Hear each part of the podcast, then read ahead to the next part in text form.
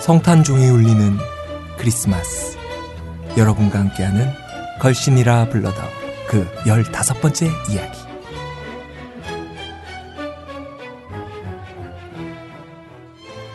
네, 안녕하세요. 뮤지컬 배우 이정환입니다. 제 앞에는 걸신 강원 선생님 나와 계십니다. 안녕하세요. 안녕하십니까. 네, 안녕하세요.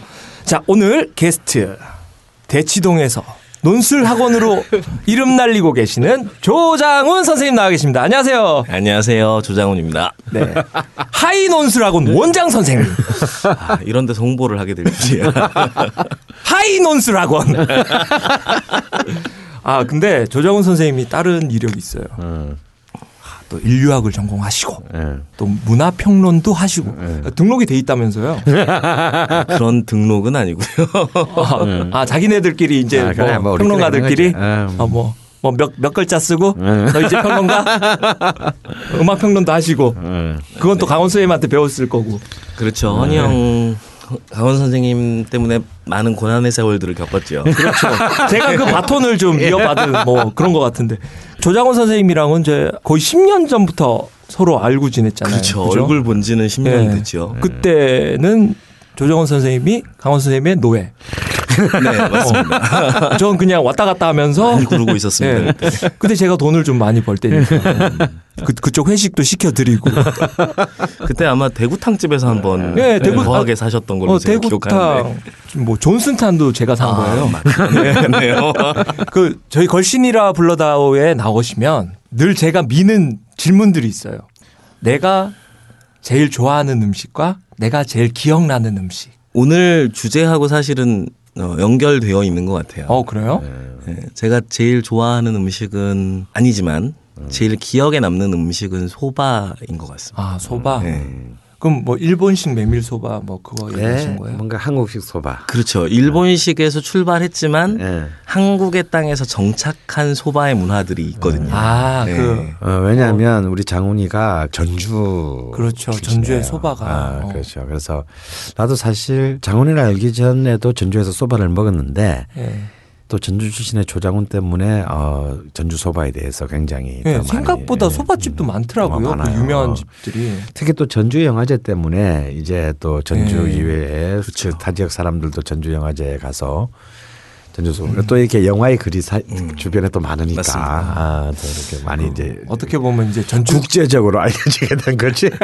전주 출생들의 그 약간 썰푸드. 어, 어, 뭐 그런 문제는 전주에서 제일 유명하고 제일 네. 오래된 소바집 이름이 서울소바라는 거예요. 그래요. 그 어, 한양소바. 네, 서울 출신이 아니라 전주 출신이었기 때문에 음.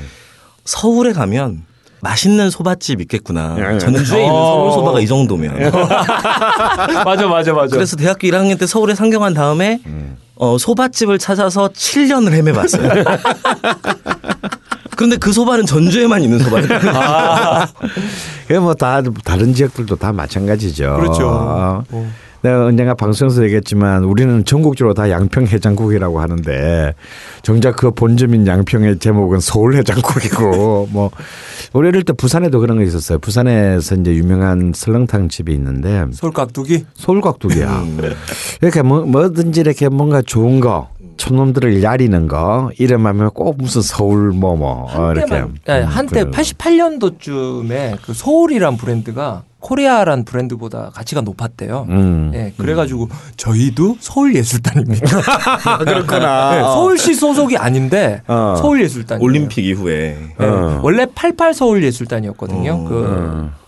그 올림픽과 뭐 아시안 게임 음. 뭐 그런데 이제 한다고 만들었는데. 네. 어. 뭐 그렇죠. 그런데 뭐 그러네요. 진짜 서울시 소속이 아니고 문화부 소속인데도 서울예술단. 서울 어. 네. 이제는 서울의 가치가 코리아한테 밀리니까 음. 이제 뭐 이름을 바꾸자라는 이야기도 있고 막 그래요. 음. 아마 그때 생겼지 않았나. 음. 네. 그리고 또 뭐 개인적으로 그래서 지금 가장 오랫동안 제일 좋아하는 음식은 또 어떤 게? 그 아까 기억에 남는 음식인 이유가 네. 한 가지 더 있는 것 같아요. 음. 어렸을 적에 아버지가 이제 픽업을 그 모셨는데 아, 픽업에 픽업. 이제 형과 제가 같이 어머니랑 타려면 이 인승 픽업에 어, 어려웠겠는데요? 어머니 무릎에 이제 앉아야 되는 거죠. 네. 그럼 이제 그 서울소바집에 그 당시에 정말 쓰러져 갈 것 같은. 아, 그 픽업이 트럭 픽업. 네, 네 그렇죠. 아, 네. 난 또 이렇게 벌써 저 어릴 때부터 이렇게 어, 애들을 뭐 이렇게 학교 이렇게 학교에서 픽업하고 픽업하고 막 그런 줄 알았냐. 아. 뭐 아빠가 기사 불러가지고 어. 좀 픽업해. 뭐 잘 사는 줄 알았어. 네. 어. 거기에서 이렇게 내리면 네. 어머니가 한숨을 한번 푹 쉬시면 앞에 서울소바집 간판이 있었어요. 어. 제가 서울소바 바로 건너편이 주차장이잖아. 아 지금은 건물이 굉장히 좋아졌잖아요. 근데 네. 그 서울소바집 예전에 정말 쓰러질 것 같은 집. 아. 그래서 유치원 때쯤이었던 걸로 기억해요. 제 첫 기억이. 에이. 거기에서 그 유치원 같이 다니던 정말 예쁜 에이. 여자아이를 만났어요. 네. 그 당시에 숙기가 없어서 말도 못 걸고. 그렇죠. 아. 근데 멀리서 이렇게 그 여자애가 있어서 계속 신경이 쓰이잖아요. 에이. 신경이 쓰이는 상황에서 처음 소바라는 음식을 만났는데 걔가 어디 있는지 잊어버렸어요.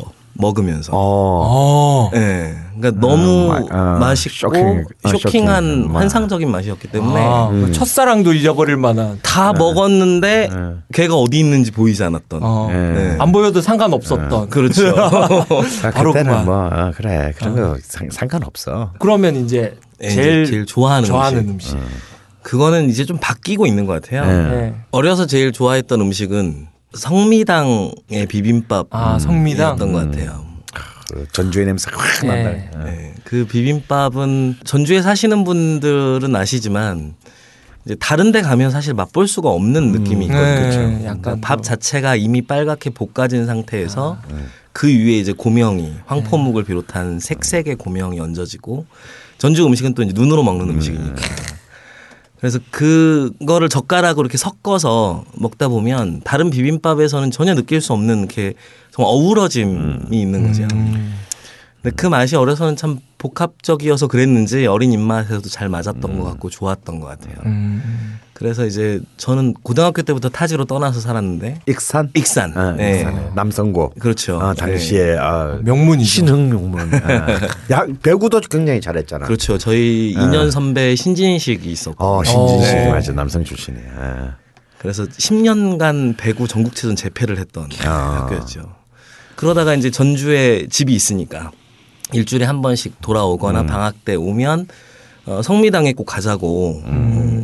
아버지한테 얘기를 했던 기억이 나요. 그래서 성미당 비빔밥은 저한테는 추억의 네, 맛이었죠. 정말 소울푸드였다. 근데 사실 잊어버리고 있었어요. 네. 어, 그래요? 네, 대학에 와서도 그 느낌들을 잊어버리고 있다가 강원 선생님 만난 지 얼마 안 됐을 때 네, 네. 형님이 전주를 가자고 하시는데 비빔밥 괜찮은 집 없냐라고 아. 얘기를 하시는데 그 우체국 그 골목 안쪽에 그 집 있는데 음. 라고 이름은 생각 안 네, 이름은 생각이 안 나고 그 당시에는.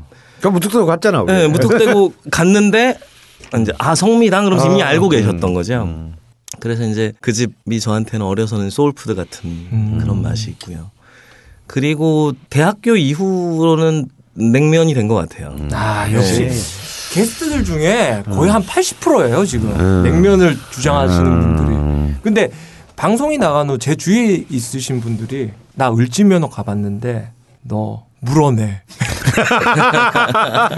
너네 방송 이거 아닌 것 같아. 정말 많이 그런 얘기 듣죠. 예. 이십 대 중초반에 여자아이를 데리고 예. 을지면옥에 가는 건 예. 어, 그건 죽음이에요. 네. 예. 헤어질 걸 각오하는 그런 거예요. 근데 거기서 또 이렇게 다 꽂히는 애들이 제대로 된 음. 을지면옥은 그렇게 꽂히기 힘들어요. 소울 시스터가 되는 거예요. 네, 그럼요. 음. 사실 저도 첫 번째 평양식 혹은 해주 네. 냉면 네. 경험을 을지면옥에서 했는데요. 네.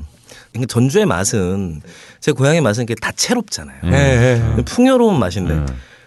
이건 뭐냐? 이 맥맛에 이 느글느글한 음식을 네, 뭐 많이 얘기하지만 이렇게 전라도 네. 입맛과는 상극인 네. 음식. 이걸 왜 먹어야 되나? 이 비싼 돈을 주고. 네. 어 그래요. 네, 그런 생각을 대학교 때 했죠. 음.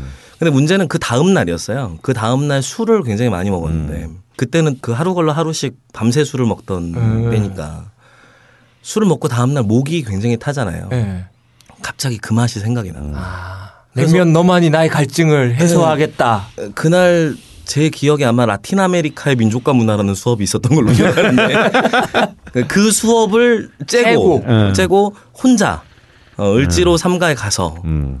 그래서 거기에서 을지면옥을 찾아갔어요. 음. 그리고 먹었는데 그때의 느낌은 이게 이렇게 진한 육수였는지를 음. 그 전날 먹었을 땐 몰랐던 거예요. 음, 그 음. 맹맹함보다는? 네, 음. 어마어마하게 진한 고기향으로 음. 육수가 다가오더라고요. 음. 그리고 그때 제 미각의 어떤 부분이 변화가 생긴 것 같아요. 음. 아니, 술을, 뭐, 술을 먹어서 네. 미각이 마비가 돼 있는 상태에서 들어가서 그래요. 그러니까 근데 문제는 그 마비가 되어 있으니까 그 순정한 네, 그렇죠. 그 육수의 맛이 그냥 올곧게 딱 그 자리로 온 아. 거죠. 그래서 그 느낌을 받고 난 뒤부터, 어, 받고 난 뒤부터 이제, 이제 은혜 입으신 거예요. 네. 그렇죠. 은은한 간들과 그 자기만의 순정 있는 음식들을 음. 오히려 더 찾아다니게 됐던 음. 것 같아요. 음. 막 하예나처럼 막 헤매고 막 줄 서고. 지난 주말에 저기 뭐 그 광명시랑 뭐 저기 오류동이랑 냉면집 투어 간다고 하더니 갔어요. 아 예, 광명의 정인면옥에 아, 가서. 예. 아주 훌륭한, 어, 정말 음. 훌륭한 맛이 괜찮죠. 네. 나도 깜짝 놀랐어요. 그리고 한우 육수도 네. 굉장히 어, 놀라웠고 네. 녹두전도 훌륭했습니다. 네. 녹두전이 훌륭했어요. 네. 네. 그리고 빠른 마치 좀 우레옥 네. 느낌도 네. 좀 살짝 있었고. 우레옥하고 을지면옥 중간. 음. 네.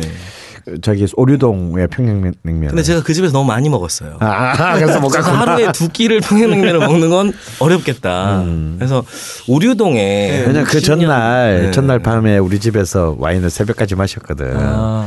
그래서 다음 날은 냉면 투어로 해장을 하겠다며 그냥 아침에 표표히 떠났지 날 버려두고. 어, 가까이 능라도 있는데. 어, 능라도 뭐 나쁘진 않았어요. 음. 근데 그 집은 제가 아직 못 가봤는데 네. 나중에 한번 검증을 하고 음. 오류동에 음. 육십 년 된 할아버지 할머니가 어. 심지어 배달까지 하시는 상황이었다는. 냉면 배달 참. 아, 사실은 냉면은 배달을 해야 진짜 냉면인데 이제 어느 템부터인가 이제 배달 냉면이라는 개념은 없어져 버렸죠. 그건 저번에 냉면 시간 때도 한번 쫙 음. 읊어주셨으니까. 음. 자, 그럼 이제 겨울이 왔어요. 네, 겨울이 딱 왔는데 이제 크리스마스도 다가오고 음. 그러니까 크리스마스 하면은 이제 뭐 젊은 분들은 잘 모르시겠지만 음. 추억이 있잖아요. 음. 예, 전 이상하게 크리스마스 하면 제 어릴 적 생각이 나거든요. 음. 초등학교. 그 선생님 초등학교 때는 어땠었어요? 그 사실 이제 크리스마스는 뭔가 우리가 막 파티, 크리스마스는 파티가 떠오르고 네. 막 뭔가 먹고 먹으다 갔는데 생각보다 또 크리스마스에는 뭘 먹자면 또 사실 떠오르는 것도 없어. 네. 마땅히 크리스마스 음식이라는 게 사실은 별로 없어요. 해봤자 통닭하고 케이크예요, 케이크. 아, 케이크인데. 크리스마스 케이크. 그런데 예. 예. 사실 나는 이제 어릴 때 그런 크리스마스가 요즘도 그렇지만 애들한테는 제일 큰 명절이잖아요. 그렇죠. 그렇죠. 선물 받는 클로스가 오시니까 어. 양말 걸어놓고. 어, 그 제 지랄 발광을 하잖아요. 그럼 근데 이제 내가 아직도 크리스마스 하면 기억나는 추억이 뭐냐면 내가 한 초등학교 한 이제 오 학년 정도 됐을 때 동생은 삼 학년이고. 예. 이제 오 학년이면 이제 크리스마스 뭐 산타클로스가 선물을 안 준다는 정도는 네. 알고 있잖아. 근데 이제 뭐 알면서도 모르는 척 하는 것이지 우리는. 우리도 이제 부모에 대한 예의가 있으니까. 그런데 십이월 이십사일 아침부터 우리 엄마 아버지가 막 씨발 진짜 존나 싸우는 거야. 머리로 막 서로 막 어, 안 되는데. 어. 우리는 이제 막 야 씨 존댓다 우리 크리스마스 선물 날라갔다. 그럼 아버지가 막 한 두 시간을 싸우더니 막 와 하더니 그냥 가버리셨어요? 나가버렸어 그냥 가출해버린 거야. 선물로 사줘야 되는데. 그래서 아, 진짜. 반칙인데 그거. 아, 그거 반칙인데 안 들어왔어 저녁에도. 잘 때까지. 아 그때 그 그때 잠이 들기 직전에 그 절망스러운 그 감정이 아직도 생각나요. 동생이랑 어, 보면서. 맞아요. 진짜 블루 크리스마스다. 어. 우리 생애 최악의 크리스마스다. 아침부터 엄마 아버지 존나 싸우고 막 어, 아버지 나가쁘고. 내일 아침에 우리는 얼마나 절망적일까. 그 다음날 아침에 어떻게 됐어? 그러다가 우리 막 서로 씨발 씨발하면서 잤어요 둘 다. 에이 씨발. 근데 내가 그때 원했던 게 뭐였냐면 긴삼이라는 만화가가 그린 네. 소년 공공칠이라는 네. 만화 어. 전집을 원했어. 그러니까 어. 이제 일종의 그냥 대본 소형 만화가 아니라 네. 출판용 네. 이렇게 딱 하드 케이스로 이렇게 음. 들어있는. 어, 그때도? 다섯, 어, 다섯 권짜리인가 일곱 권짜리인가. 그래서 나도 사실 은근히 나는 이제 그 산타클로스는 없다는 걸 이미 알고 있었으니까 네. 사실 은근히 하루 종일 집 구석을 다니면서 숨겨놓지 혹시 않았을까? 어, 미리 사놓고 숨겨놓잖아요. 와 이렇게 했는데 없는 거야. 그래서 이제 후수마라 그러죠. 그 네. 옛날 일본식 집에 있는 네. 이렇게 미다지 네. 농 그 같은 거 그것도 괜히 슬 열어서 이제 음. 다 검색을 했어. 네. 또 없어. 그래서 아 진짜, 진짜 이번에는 물 건너갔다 아. 생각을 했어요. 올해는 꽝이구나. 어, 오늘 꽝이다. 다음 아침에 그래서 자 절망적인 마음으로 탁 잠이 다 아침에 탁 눈을 떴는데 아버지는 여전히 안 들어왔어요. 어. 아버지는 여전히 안 들어왔는데 내 머리맡에 소년영영칠 김삼 세트가 예. 딱 있는 거야. 됐어. 그럼 아버지는 안 들어왔대. 뭐 아버지가 왜 필요해. 선물이 있는데. 어. 그래서 나는 야 정말 역시 이 크리스마스는 부부싸움보다 훨씬 어, 어. 더 중요한 거구나. 엄마 아버지한테도. 어, 아, 그, 그 기억이 아주 지금 어제 일처럼 선명하게 나요. 그 전 생각나는 게 음. 크리스마스쯤 되면 어머니 아버지께서 그 약속들이 있잖아요. 뭐 자기네들 개 중에서 이제 뭐 모여가지고 뭐 밤새도록 자기 엄마 아빠들끼리 놀아야 되니까. 아. 네. 그러면 비는 집들이 있어 크리스마스에. 아. 음. 그러면 뭐 한 중학생 그때쯤인데 그 비는 집에 가서 그렇죠. 아. 맥주도 마셔 마시고 어, 모여서 막. 이불 뒤집어서 전기 게임 하고 어, 어, 그러진 않고 저희, 저희는 그렇게 순수하진 않았어요. 뭐 때가지고 누나들 불러라 막 내가 진짜 빠뿔라 마치 나때리 빠뿔까 마셔. 그래서 크리스마스 하면 나쁜 짓을 해도 음. 약간 허용이 되는 뭐 음. 그런 날이 아닌가 하는. 내가 제일 순수했네. 응. 근데 이제 실제로 그 크리스마스의 음식이란 건 사실 그렇게 딱히 없습니다. 아까 정환이도 얘기했지만 저는 또 뭐 한두 번 얘기했지만 저희 엄마 아버지가 사십 년이 넘도록 미군 부대에 네. 생활했으니까 크리스마스 되면 이제 주로 파티를 많이 하죠 거기서. 네, 그래서 그렇죠. 이제 나도 같이 가서 뭐 미군들 가족들하고 같이 음. 이제 어릴 때 막 오려고 그랬는데 정말 걔들이 내 어린 생각도 아 이거 제일 큰 명절인데 얘들이라는 음식 들어보면 진짜 별거 없어요. 아 그랬어. 어, 그러니까 뭐 칠면조 네. 아니면 뭐 닭 로스트 다 이제 네. 로스트죠. 음. 해놓고 크리스마스 때 하는 케이크 있어요. 네. 음. 안에 막 이렇게 뭐 건포도 뭐 네. 아몬드 뭐 이런 걸 이제 막 아주 다양하게 박아 넣고. 그렇게 폭신폭신하지도 않고 딱 너무 딱딱하지도 않고 뭐 애매한 그 약간 떡 같은 어, 어, 수준의 이제 그런 해서 네. 이제 그걸 꼭 가면 이제 썰어서 주고 뭐 그 정도 그 뭐 남 그 뭐 남자들 어른들은 이제 뭐 술 마시고 어, 뭐 맥주 마시고 뭐 와인 마시고 뭐 애들은 뭐 그냥 뭐 콜라 갖다 주고 뭐 그래서 사실 그렇게 딱히 크리스마스의 음식이라는 것은 별로 없다. 음. 그래서 생각보다 애들이 참 못 먹고 어릴 마음에도 참 못 먹고 사는구나. 뭐 나라는 부자인지 모르겠는데 음. 어, 그런 생각들이 어릴 음. 때 많이 했던 기억이 납니다. 인류학과의 측면에서 봤을 때 그 당시 미국은 왜 그런 걸 먹었어야 했을까요? 인류학이 사실 모든 걸 다 얘기할 수 있는 학문이기 때문에 사람들이 모든 걸 다 물어보려는 경향들이 있는데요. 그래서 모신 건데. 제가 그 부분을 답하기는 쉽지 않을 것 같고. 크리스마스 음식이 나라별로 보면 되게 다 디저트 중심으로 발전을 음. 한 것 같아요.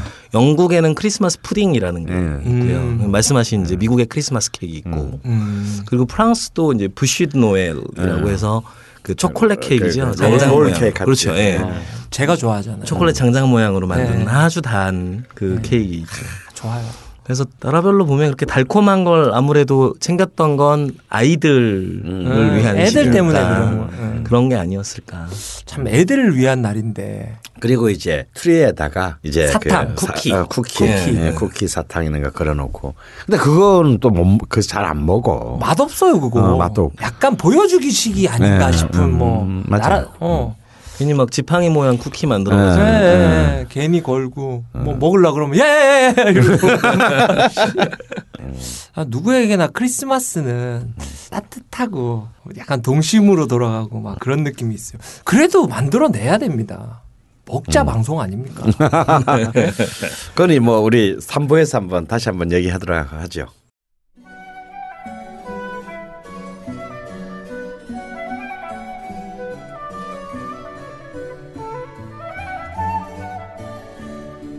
음식에 담긴 역사와 미학을 꼭꼭 씹어서 당신의 입에 넣어드립니다. 걸신의 음식 인문학.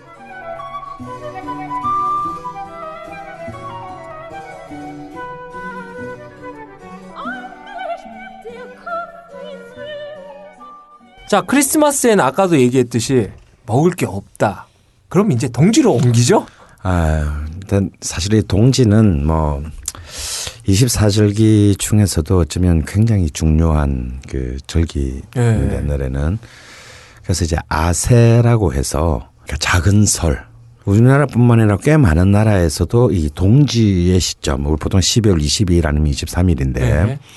동지의 시점을 이제 새해가 시작되는 음. 어, 그런 그 기점으로 봤어요. 그래서 또 우린 또 그땐 중국의 꼬붕이니까 또 이제 사신도 파견해야 돼. 신년 인사드리러 어. 중국에 보내는 이제 사, 그 사신을 이제 동지사라고 했어요. 아, 동지사. 그러니까 생각해 보세요. 한양에서 출발해가지고 북쪽으로 저 압록강을 건너가지고 이제 북경으로 음. 들어가야 된단 말이야. 그 추운 때 십이월에 아, 해는 점점 짧아지고 해는 점점 짧아지고 있고. 그런데 보면 이제 그 동지사 사일달에 그 매년 보내야 되니까 이렇게 보면 왔다 갔다 몇 달 걸리는데 그것을 매년 이제 하여튼 이제 이게 참 가고 오는 것도 정말 보통 일이 아닌데 그래도 사람들이 다 그 길 가려고 그랬다는 거야. 왜냐하면 정사, 부사, 종사관 뭐 이런 체제를 이제 가잖아요. 가면 그냥 오는 게 아니고 쉽게 말하면 이제 일종의 밀무역을 하는 거지. 거기서 이제 음. 비싼 거 이제 사가지고 와가지고 더 비싸게 팔고 어, 또 여기서 또 중국에서 비싸게 사주는 것들이 있어요. 뭐 인삼 같은 거 어. 그런 걸 들어가지. 그래가지고 이제 꽤, 꽤 어마어마한 치부를 하는데 이때 따라갔던 역관들이 있을 거냐. 통역관들. 예. 통역관들이 사실상 이제 이 국제무역을 통해서 굉장히 엄청난 치부를 합니다. 음. 왜냐하면 관직이 높은 사람들이 눈치가 보여서 이렇게 음. 심하게 할 수가 없잖아. 음. 뭐 역관이야. 뭐 어차피 난 뭐 중인인데 뭐. 음. 어. 뭐. 그렇게 해서 이 역관 계열의 거부들이 등장하는 아. 것도 따지고 보면 이제 이 동지의 동지사랑도 뭐 관련이 있다라고 볼 수 있고요. 그리고 이제 동지가 되면 새해라고 생각했기 때문에 조선의 부서 중에 이제 관상감이라는 부서가 있는데 여기가 이제 소속된 사람들이 이제 뭐 명과학 교수, 풍수학 교수, 음. 뭐 이렇게 이제 이런 사람들이 속해 있는 곳인데 이 관상감에서 달, 새해 달력을 만들어서 이제 임금이 이제 이 백관들에게 달력을 하사합니다. 음. 어. 그래서 이제 이 달력이 하사받은 달력을 가지고 밑에 어. 나눠주면서 가오 존나 잡는 거죠. 그래서 이제 이거 봤나? 어, 이, 이 절기에서 이, 이제 임금이 하사하는 게 이제 이 동지에 한 번, 단오에 한 번. 어. 단오는 이제 부채를 이제 음. 하사하죠. 이것이 이제 그 굉장히 큰 두 개의 임금이 백관들한테 보내는 하사의 제일 중요한 지금 생각해보면 별 시시끌렁한 건데 요즘도 이렇게 보면은 왜 연말 되면은 이맘때쯤이면 신년 다이어리 네. 어, 이런 걸 이제 뭐 선물, 기업 선물로, 선물로 주고 이렇게 네. 또 내려주잖아요. 옛날 대기업에서도 어. 달력 많이 찍어서 그렇죠. 어, 달력도 많이 찍어주고 요즘은 이제 달력 대신 이제 다이어리들을 네. 이제 돌리죠. 그러니까 이런 풍습이 다 이제 따지고 보면 동지와 관련 있는 것이죠. 그리고 또 무엇보다도 이제 또 어, 아까 우리 성미당 비빔밥 얘기를 했는데. 네. 또 이 비빔밥도 어찌 보면은 이제 이 동지 절기와 관련이 있는 음식입니다. 음. 아, 비빔밥의 기원을 크게 이제 세 개로 잡는데, 이제 하나는 이제 들밥. 자, 음. 그야말로 들에서 농사진데 새참으로 갖고 와서 이렇게 상추 깔아놓고 못 먹으니까, 음. 뭐, 아, 넣고 이제 막 비벼가지고 비벼서 먹는 이제 들밥이 이런 밥 민중 기원설이 있고, 마지막 새해 마지막 날, 음. 마지막 날에. 군중에서 묵은 재료들을 싹 다 치워야 되잖아. 제대로 된 음식을 먹어야 되기 때문에 그래서 이 남은, 음식들. 남은 음식들을 동지 전날이 되겠죠. 싹 다 이렇게 비벼가지고. 비벼서 이렇게 나눠 먹었다. 어. 나는 이제 일종의 군중 기원설. 어. 다음에 이제 뭐 정월 대보름 날 나물들, 나물들 어, 대보름 나물들과 함께 먹었다는 대보름 기원설. 뭐 이제 이런 크게 제사. 어, 이제 크게 이제 그 세 개의 기원을 갖고 어. 있는데. 이런 것들이 다 이제 이 동지와 관련이 있고 역시 이제 또 동지 하면은 횡액을 또 새해에는 또 새롭게 아, 마, 마, 맞아야 되니까 모든 어떤 사악함을 다 씻어낸다라는 음. 이제 의미에서 팥으로 이제 주술적인 의미의 이제 팥이 이제 적색을 띠는 네. 유일한 곡식이기 때문에 팥죽을 쏘서 먹. 그래서 이제 팥죽을 먹어야 뭐 한 살 음. 드는다, 아, 한 한 살 먹는다.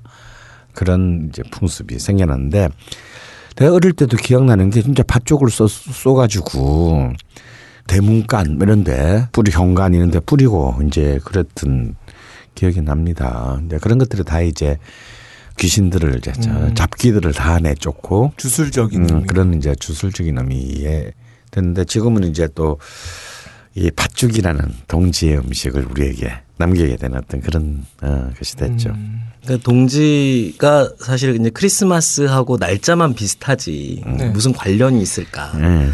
이런 생각을 하시는 경우가 많은데 비교 종교학적으로 보면 크리스마스는 동지와 아주 밀접한 관련이 그렇죠. 비교 종교학 아. 어, 전문 용어 나왔습니다. 근데 이제 오늘 하는 얘기가 자칫 이제 종교에 대한 좀 괜찮아 괜찮아 뭐 그래봐야 논쟁적인 측면이 네. 이제 될까봐 좀 우려스러운 측면은 있는데 어, 그래도 사실 우리가 이제 이렇게 생각해 보면 종교라는 게 기본적으로 인간은 상상력 속에서 기초하잖아요. 네. 사실 기독교인들도 네. 알고 가야 되는 부분도 있어요. 그렇죠. 그러니까 네. 예를 들어 저 하늘 위에 음. 보이지 않는 어떤 남자가 한 명 있고 음. 이 사람은 하늘에 거주하면서 우리의 모든 행동을 항상 일거수일투족을 음. 지켜보고 있는 음. 관음증적인 음. 취향을 가지고 있고 음. 거기에다가 이 사람은 하지 말아야 될 행동의 열 가지 목록을 어, 제시하고 있는데 제시하고. 만일 우리가 이 열 가지 중에 하나라도 저지르면 그 사람이 마련한 지옥불과 연기와 화형과 고통과 고뇌로 얼룩진 그 무서운 곳에 우리를 떨어뜨려서 음, 괜찮아 우리 그보다 더 네. 지옥 속에 살고 있으니까 그 화면과 뭐, 숨막힘과 비명과 눈물 속에서 종말의 시간까지 고통을 준다는 거잖아요. 네. 근데 중요한 건 이분이 우리를 사랑하신다는 거죠. 화가 많으신 분이에요. 근데 이제 이런 그 종교라고 하는 게 사실 유일신 신앙인 크리스트교 자체가 천문학적인 그 태양의 운동과 연결이 있다라고 얘기를 음. 하면 크리스찬들은 굉장히 사실 의아해할지도 모릅니다. 음. 어, 예수의 생일하고도 관련 있는 거고. 그렇죠. 네. 어, 그러니까 크리스마스. 네. 그러니까 어. 사실 생각해 보면 태양이라고 하는 거는 인류한테는 굉장히 소중한 거잖아요. 그러니까 태양이 없었다면 우리가 곡식도 자랄 수가 없고 살아갈 수가 없는 거여서 그러니까 기원전 십만 년 전부터 그 수많은 벽화와 조각들에 보면 태양에 관한 수많은 숭배의 기록들이 나옵니다. 음. 근데 이제 이 숭배의 기록들은 그런 거지. 어둠과 혹한과 밤의 맹수들로부터 이 빛이 인간을 지켜준다는 음. 의미에서 있는 거고요. 근데 그런 면에서 보면 인간은 또 별에 대해서도 굉장히 정통해 있었죠. 음. 그래서 아시다시피 태양이 지나는 곳마다 음. 별자리들이 있잖아요. 음. 황도 십이 궁이라고 하는. 음. 그래서 이제 이 황도 십이 궁을 가지고 태양의 또 흐름을 음. 또 이야기하고. 근데 생각해 보면 이 황도와 황도의 십이 궁들은 다 동물이라든지 사람의 음. 형태를 띠고 의인화되어 음. 있습니다. 그래서 이야기들이 함께 존재하는데요. 굉장히 재미있는 이제 태양신 이야기 중에 이집트의 호루스라는 태양신이 음. 있는데요. 이 신은 그 세트라고 하는 음. 밤의 어, 신과 신. 예. 음. 함께 이렇게 대극을 대적, 이루고 어, 있습니다. 대적하는. 둘이 맨날 싸워요. 음. 싸우고 이제 낮이 되면 호루스가 네. 이기고 밤이 되면 세트가 이기는. 음. 그런데 재미있는 건 이 호루스의 생일이 기원전 삼천 년경 십이월 이십오일이라는 거죠. 음. 오. 이 이집트의 태양신인 호루스는 처녀 수태입니다. 어. 처녀에게서 태어났고요. 점점 어떤 아저씨하고 비슷해지네. 제가 그렇죠? 아는 그분하고. 그분하고. 어, 누구라고 얘기는 안 하겠어. 어. 그리고 동방의 별이 출생을 지켜보았다고 기록되어 있습니다. 음. 어. 박사들은 아니고. 그렇죠. 그리고 열두 살에 신성한 지도자가 되었고 서른 살부터 수도 생활을 했어요. 어, 또 그분하고 비슷하네. 네. 열두 명의 추종자가 있었고요. 어, 열두 제자. 병자를 치료하고 무리를 걷는 등의 기적을 행한 신입니다. 굉장히 유사성이 있죠. 음. 그런데 문제는 이 신만이 아닙니다. 그리스의 아티스라는 신이 있는데요. 아티스. 이 신은 역시 처녀 수태고요. 역시 십이월 이십오일. 기원전 어. 천이백 년경 십이월 이십오일 출생입니다. 그리고 십자가에 못 박혀 죽었습니다. 그 당시에도? 예. 인도의 크리슈나라는 어, 신이 있죠. 어. 크리슈나라는 신도 역시 기원전 구백 년경부터 어. 기록이 발견이 되는데 처녀 수태이고요. 어. 동방의 별이 그의 출생을 알렸고 어. 죽은 후에 부활했습니다. 오. 디오니소스 같은 경우에는 기원전 오백 년경부터 기록이 나오는데 역시 십이월 이십오일 생입니다. 음. 디오니소스. 그리스. 어. 네. 이제 아는 이름. 아, 그때 그날 사, 그날이 사주가 이제 역시 뭐 좀 유명한 애들이 많이 태어났구나 기원전에. 네. 굉장히 비슷합니다. 처녀 수태 물을 포도주로 바꾸는 어. 기적을 행했고. 어, 사실 다 했는데 이제 그냥 안 한 걸로 안 하고 나온 걸로 다 이렇게 하는 건가 봐. 그 외에도 그 미투라라고 하는 페르시아의 신부터 해서 그도 십이월 이십오일생? 십이월 이십오일생 죽은 지 삼 일 만에 부활하고 십자가에 못 박혀 죽은 신들이 전 세계 신화에서 목록을 뽑아보면요 한 사십 명쯤 됩니다. 사십 명이요? 아, 그럼 질문 하나 할게요.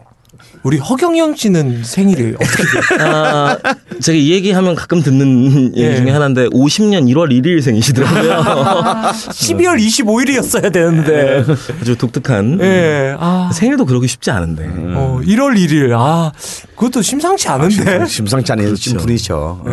근데 우리가 알고 있는 구세주 예수, 예수 네. 크리스트의 생애도 십이월 이십오일에 베들레헴에서 태어났고요. 음, 그리고 마리아에 의해서 처녀수태되었고 음. 또 동방의 별로 불리는 동방 세 명의 왕에 의해서 알려졌고 숭배되었습니다. 십이 세에 가르침을 시작했고 삼십 세 요한에게 세례를 받은 뒤에 성직을 시작했습니다. 네.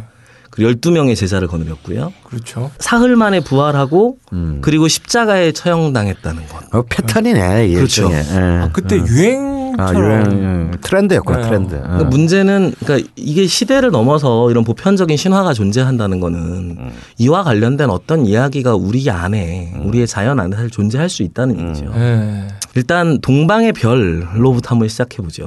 어, 동방의 별. 그렇죠. 동방의 별이라고 이야기되는 별은 어, 동쪽 하늘에서 남쪽 하늘까지 이제 밤이면 왔다 갔다 하는데요. 네네. 시리우스라는 별입니다. 아. 근데 이 시리우스라는 별에서 멀리 떨어지지 않은 곳에 오리온 자리가 있어요. 아, 오리온 압니다. 음. 네, 이 오리온 자리에 오리온의 벨트를 형성하고 있는 세 개의 별이 네.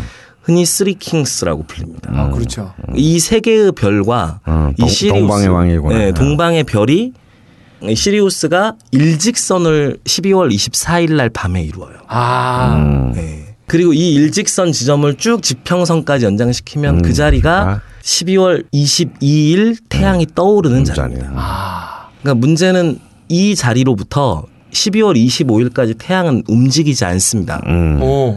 왜냐하면 아시다시피 춘분 이후에 계속 태양이 길어지죠. 음. 길어졌다가 다시 추분이 오고 음. 그리고 동지가 오게 되면 태양이 다시 짧아지잖아요. 음. 그러면 태양이 뜨는 곳은 이제 동남쪽으로 옮겨오게 되는 거예요. 음. 그럼 이 동남쪽에서 다시 돌아가려면 그 자리에 며칠을 머무르는 거죠. 음. 네. 그게 삼 일입니다. 그 사흘 음. 후에 태양은 다시 부활합니다. 음. 아, 그러니까 삼 일 후 부활은 그쪽에서 그렇죠. 이제 할 수 있다는 거고. 그리고 이것은 일종의 출생이죠. 음. 네. 그런데 부활은 아직 이때는 기념하지 않아요. 음. 네. 부활절이 언제인지 아시나요?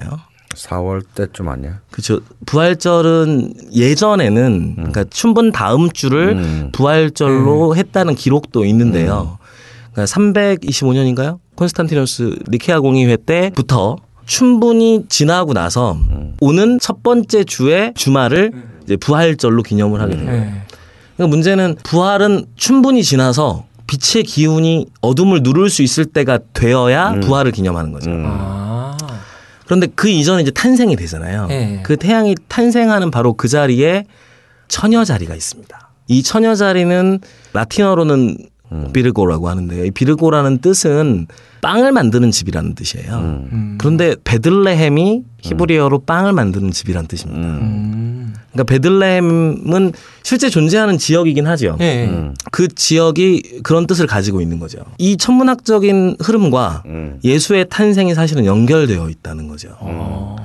그래서 사실 실제로 뭐 예수가 십이월 이십오일 날 진짜 뭐 태안 탄생했다라는 것은 성서에도 없다라는 얘기 네, 있잖아요. 맞습니다. 음. 실제로 그 시기가 뭐 음. 양치기들이 음. 뭐 있었다고 음. 하는데 양을 치는 철도 아니고. 그리고, 어. 그래서 사실은 예수 생애는 사실은 알 수 없는데 이제 이런 수많은 신화의 맥락 속에서 이제 이 날이 그런 음. 아까 말한 천문학적인 날짜였다라는 거죠. 음. 그렇죠. 뭔가 태양이 새롭게. 그리고 이제 굉장히 네. 중요한 건 그 태양이 그 십이월 이십이일 날 딱 그 멈추는 음. 그 출발점에 있는 별자리가 또 하나 있습니다. 음. 그 별자리가 남십자성, 음. 서든 크로스라고 하는 십자성입니다. 음. 거기에서 태양이 죽습니다. 아. 십자가에서 태양은 죽죠. 이 느낌이 그대로 살아있는 겁니다. 실제로 신학자들은 예수가 실존 인물이라고 한다면 실제 생일은 사월 칠일경이었을 것이라고 예상하고요. 음. 그리고 그 예수가 십자가에 못 박혀서 죽었다고 하지만 이 기록은 어디에서도 찾아볼 수 없습니다. 음. 실제로 지중해 연안에 예수가 살았던 시절에 약 오십여 명의 역사가들 중에 음. 예수에 대한 기록을 남긴 역사가는 한 명도 없어요. 음. 그중에서 이제 크라이스트라고 하는 문장의 단어가 나오는 역사가 세 명이 있고 한 문장씩 기술이 돼 있는데 그게 예술을 의미하는지는 알 수 없습니다. 음. 그런데 로마 제국에서는 십자가형이 없었다는 거죠. 음. 어허. 그런데 왜 예수는 십자가에서 못 박혀 죽었는가. 초기 크리스트교를 보면 예수의 뒤에 이제 아주 찬란한 태양 같은 광배가 있고요. 음. 그 광배 뒤에는 십자가가 같이 있어요. 음. 그러니까 예수의 죽음을 음. 상징하는 것이고 예수는 그러니까 일종의 태양신의 느낌을 가지고 있는 것이죠. 음. 전 세계 종교적으로 비슷한 그 이러한 느낌들로 보면 동지와 크리스마스를 우리가 떼놓고 이야기할 수가 없는 거죠. 그리고 이제 중요한 건 이 태양이 지나는 자리에 있는 십이궁은 열두 제자. 가 되는 아, 거죠. 십이궁. 이 십이라는 숫자는 성경에 정말 많이 나오는데 뭐 이스라엘의 열두 지파로부터 또 야곱의 아들이 열두 명이었고 네. 뭐 굉장히 많은 열두 명, 이스라엘의 열두 명의 왕이 있었고 네. 뭐 열두 명의 왕자 이야기도 나오고 그런 이제 십이의 상징적인 숫자도 사실은 천문학적으로 종교 음. 안으로 자연스럽게 신화 안에 녹아 들어간 것이 아닌가라고 생각해 볼 수 있는 거죠. 아, 환수정 선생님 오셨을 때도 굉장히 어려웠거든요. 뭐 하나도 안 어려운데 뭐. 조장훈 선생님 오시고 난 뒤에 뭐 지구과학 시간 뭐, 뭐 천문학 막 이러니까. 중요한 건 이제 사흘간 죽어있던 태양이 다시 탄생하는 십이월 이십오일은 여러 종교적인 의미에서나 어떤 문화권에서든 음. 사실 축제가 될 만한 축제장이 된다라는. 그러니까 생각해보면 부활절은 전 세계 어디에서나 다 기념하진 않지만요. 음. 크리스마스는 종교가 다르고 문화가 달라도 네. 다 모든 문화권에서 이렇게 수용되는 네. 느낌들을 네. 받게 네. 돼요. 네. 그래서 문제는 이제 이런 태양에 관한 이십사절기도 보면 음. 동지에서 춘분이 되기까지는 뭐 소한, 음. 대한, 뭐 입춘, 경칩 전부 다 천문과는 무관한 절기들이 이제 펼쳐지기 시작합니다. 음. 그러니까 태양은 이 시기에 이제 탄생하고 예수가 성장하고 음. 또 태양신이 성숙하기를 춘분까지 기다리는 시기가 되는 음. 거죠. 음. 그래서 저는 동지의 팥죽의 음식에도 이런 느낌이 사실 들어있다고 느껴져요. 음. 빨갛고 어두운 음. 까만 바탕 안에 우리가 동지 팥죽엔 늘 새알심이 있어요. 하얀 새알. 그렇죠. 이 찹쌀가루로 만든 이 하얀 새알은 마치 이렇게 태양과 태양이. 같은 어. 느낌을 주고 음. 있고요. 어, 이런 느낌들이 아마도 크리스마스를 받아들일 수 있는 바탕이 음. 되지 않았을까 하는 생각도 해보고 우리도 쉴 수 있는 자세가 돼 있다. 음. 또 최근에 이제 단팥죽집들 중에 보면 음. 이렇게 음. 하얀 떡을 네, 크게 아예 넣어주는 단팥집, 아, 단팥죽집들 아, 있잖아요. 예, 예. 그 일본에도요. 젠자이. 젠자이 중에 음. 정말 큰 새알 하나 떡. 아, 그렇죠. 네. 워낙 일본은 이제 뭐 떡 그 자체의 문화가 발, 네. 다양하게 발달했으니까. 그게 따지고 보면 정말 떠오르는 해. 그렇죠. 아, 새로운 해. 어떤 상징적인 유사성이 느껴지는. 아, 갑자기 팥죽이 먹고 싶어지는. 아, 우리 그러니까 이제 그건 알겠고 이제, 이제 팥죽을 먹어야 되는데 난 참 어릴 때 팥죽 때문에 국자로 맞은 적이 있어요. 왜요? 동전에 팥죽을 쓰지 않았는데 어린애가 먹기에는 진짜 맛이 너무 없는 거야. 아, 설탕 타 먹으면 되는데. 그래 무가 한 살 먹는다 그러니까 팥죽에다가 새알 넣고 근데 그 아무 닝닝하고 막 그냥 에이. 맛이 없지 않은데 이제 학교에서 이제 철도길 건너서 집에 오면 이제 집에 오는 길에 최악의 비위생적인 상태에서 만들어진 다 쓰러져가는 판잣집에서 파는 불량식품의 원형인 단팥죽집이 있었어요. 일 원 있어 일 원. 내 기억에 내 유치원에서 이제 집으로 오는데 일 원이야 한 그릇에. 근데 뭐 설탕도 아니고 그때 설탕도 굉장히 귀했을 때니까 사카린. 사카린 하고 또 팥도 많이 안 들어갔어. 약간 멀게 음. 어, 물같이 음. 약간 맛에 먹는 어, 달달하고 그래도 색은 음. 팥죽 색깔은 나고 진짜 완전 막 싸구려 팥죽인데 나 그게 나는 나한테는 그게 팥죽인 거지. 그렇죠. 저도 어. 단팥죽이 팥죽이라고. 어, 왜 팥죽인데 집에서 팥죽이라고 주는데 맛도 없고 막 그래서 이건 팥죽이 아니라고. 어. 그래서 드디어 그, 정, 그 불량식품의 정체를 알게 된 거야 우리 엄마하고 네. 이모가. 음. 그래서 야 저런 불량식품의 이 장남이 그런 거 먹고 다닌다고 안 된다. 음. 그러지 말고 진짜 제대로 집에서 단팥죽을 해주자. 아. 그런데 문제는 단팥죽에 단맛을 내기 위해서 설탕이 그렇게 많이 들어가야 되는 걸 내가 눈으로 여섯 살 때 음. 처음 본 거예요. 음. 이제 팥죽을 쓰는데 진짜 그 귀한 설탕을 마구 들이붓고 음. 했는데 달 달아지지가 않는 거야.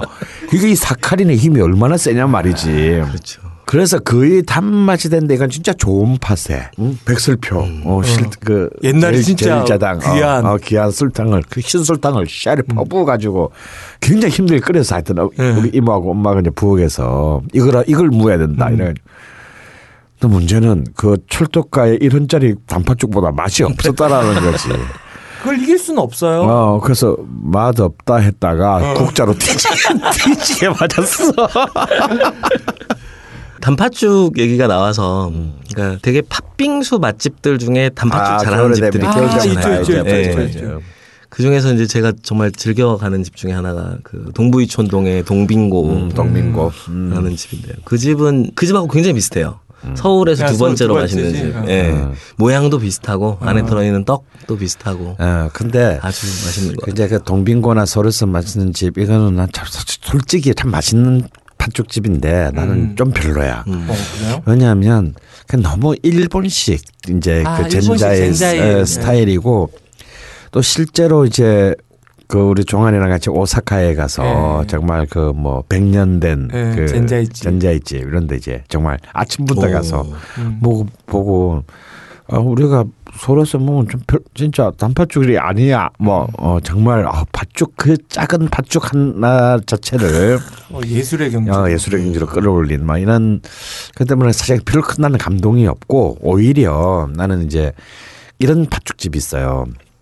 나는 겨울에 단팥죽 하면 내가 아까 그 철쭉길가에 음. 그 불량식품 얘기했는데 아직도 이제 부산 국제시장 이런 데 가면요. 이런 네. 십이월 계절에 술 막 먹고 이제 새벽 한두 시에 이제 막 이렇게 나오면 포장마차는 아니고 이렇게 리어카에서 집에 돌아가는 취객들을 위해서 음. 파는 음. 단팥죽이 있어요. 수레에서 파는. 어, 수레에서 파는. 음. 단팥죽도 팔고 음. 커피야 마차 뭐 아, 그런 것도 팔고. 네, 팔고. 그런데 그 약간 진짜 정말 달달한. 정말 시장통 음. 단팥죽. 나는 그게보다 훨씬 더 정감 있고 네. 정말 이 겨울 거리에 서서 음. 술은 아직까지 안 깼고 날씨는 춥고 그런데 입안에 들어가는 그 따뜻함과 그 달달함. 달달함. 미 주는 어떤 그런 그 감동이 있는데 그런 스타일의 이제 그 팥죽집은 이제 부산에 이기대라는 곳이 있어요. 오. 거기 가면 우리 보통 요즘은 이제 팥빙수도 굉장히 비싸잖아. 에이. 뭐 그냥 오천 원, 칠천 원, 뭐 구천 원, 뭐 만 원이, 만 원이 넘는 것도 있고 근데 거기도 한 거의 삼십 년 넘은 이제 팥빙수 집인데 음. 뭐 지금 올랐는지 모르겠지만 내가 마지막으로 먹었을 때가 천오백 원인가 이천 원인가 그랬거든요. 아. 진짜 옛날식 팥빙수 집. 음. 근데 줄을 엄청 써. 그런데 이제 그 집이 겨울 되면 단팥죽도 해요. 아. 근데 그 단팥죽 맛이 내가 그 가 대학 다닐 때 길거리에서 밤새도록 술 음. 퍼먹다가 아, 씨발, 집에는 가야 되는데 가기 싫고 이제 더 이상 술 사먹을 돈은 없고 이제 음. 막, 아, 씨발, 족같다 이러면서 이제 시장통 거리를 걸어 나오다가 음. 이렇게 사먹었던 단팥죽의 느낌. 쌀알도 좀 섞여있고. 아, 뭐, 가봐 법도 질 수도 없어 사실은. 어. 근데 굉장히 정성스럽게 음. 어, 쏜 음, 그런 단팥죽이 오히려 좀 우리 스타일의 음, 한국 스타일의 단팥죽이 아니었을까. 오, 그런 걸 파는 집이 어, 있어요.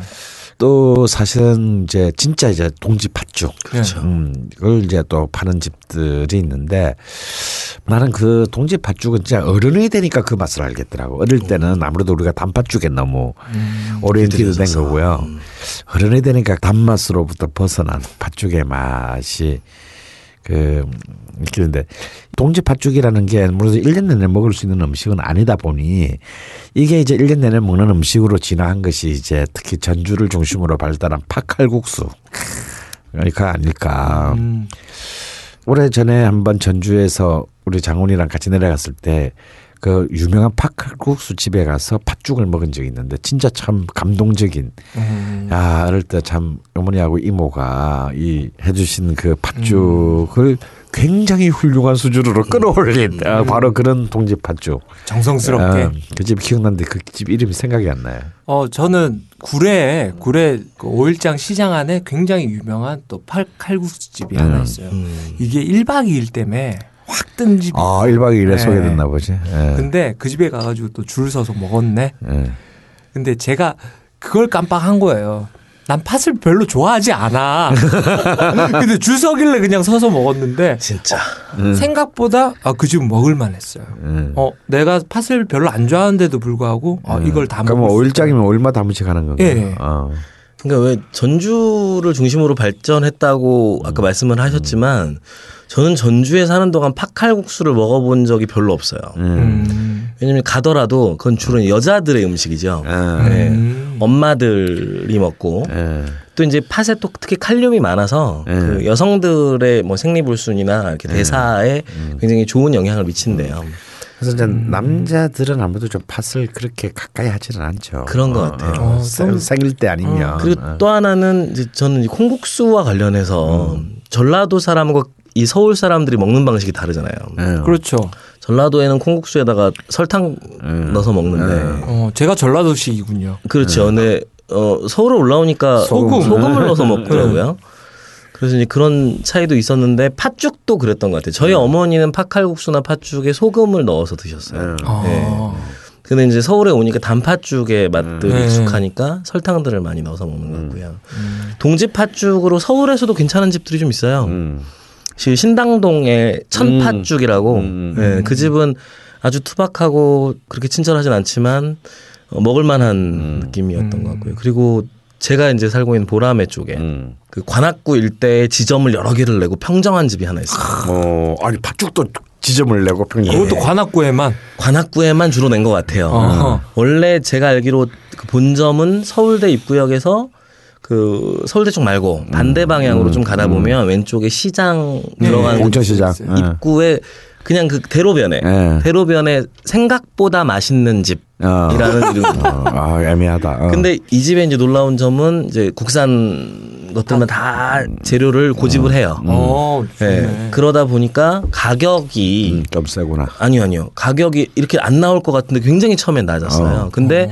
가격을 올리면서 그걸 그 사연을. 음. 구구절절하게 이제 써놓고 아. 그냥 양심적으로 장사를 하는 집이에요. 네. 이 집을 필두로 해가지고 관악구 일대에 바지락 칼국수와 팥칼국수만 하거든요. 거의. 음. 그런데 아, 팥죽도 합니다. 음. 팥죽도 생각보다 하는데, 맛있는 집. 생각보다 맛있는 음. 집. 한 너다섯 개 아마 있는 걸로 알고 있습니다. 음. 한번 가봐야겠다. 음. 가서 팥죽이나 먹어야겠다.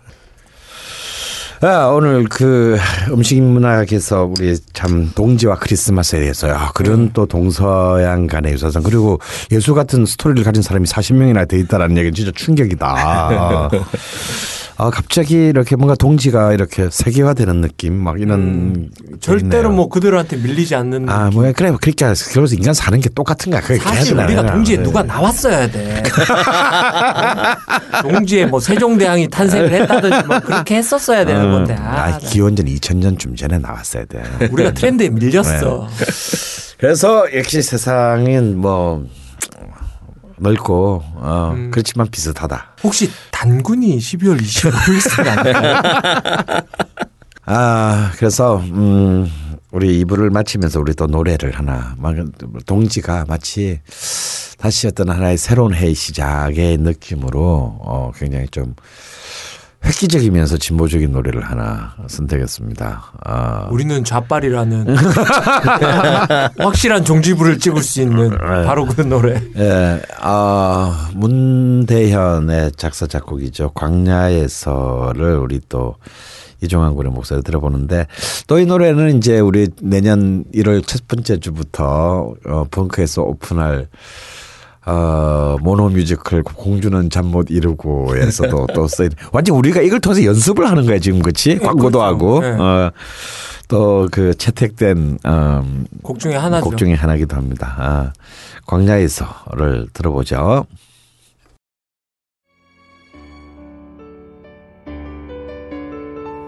찢기는 가슴 안고 사라졌던 이 땅에 비울음이 있다.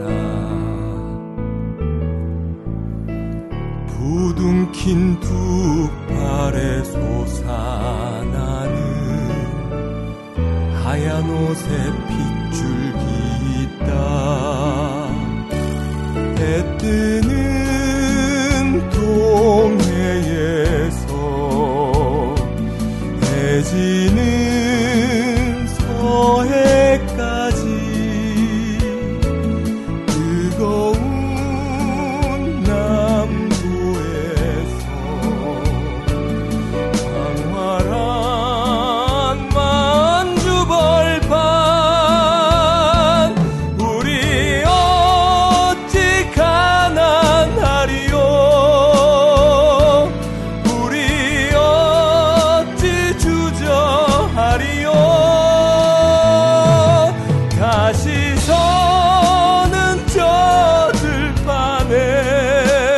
멈춰서 움켜쥔 뜨거운 기억.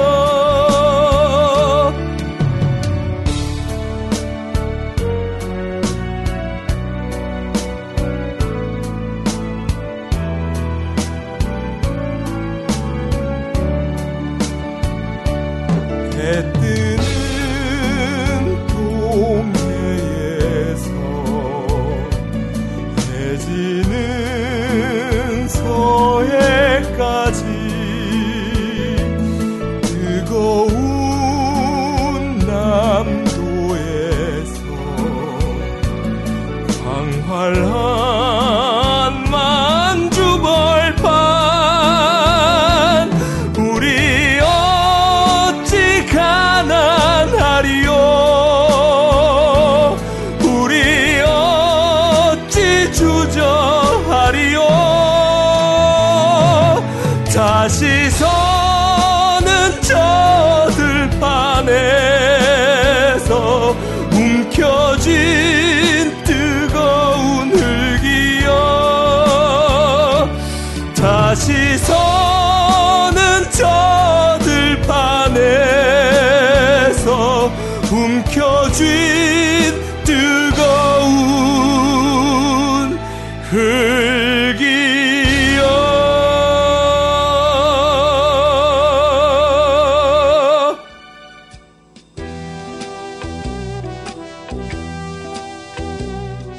딴지라디오 최초의 본격 먹방 걸신이라 불러다오.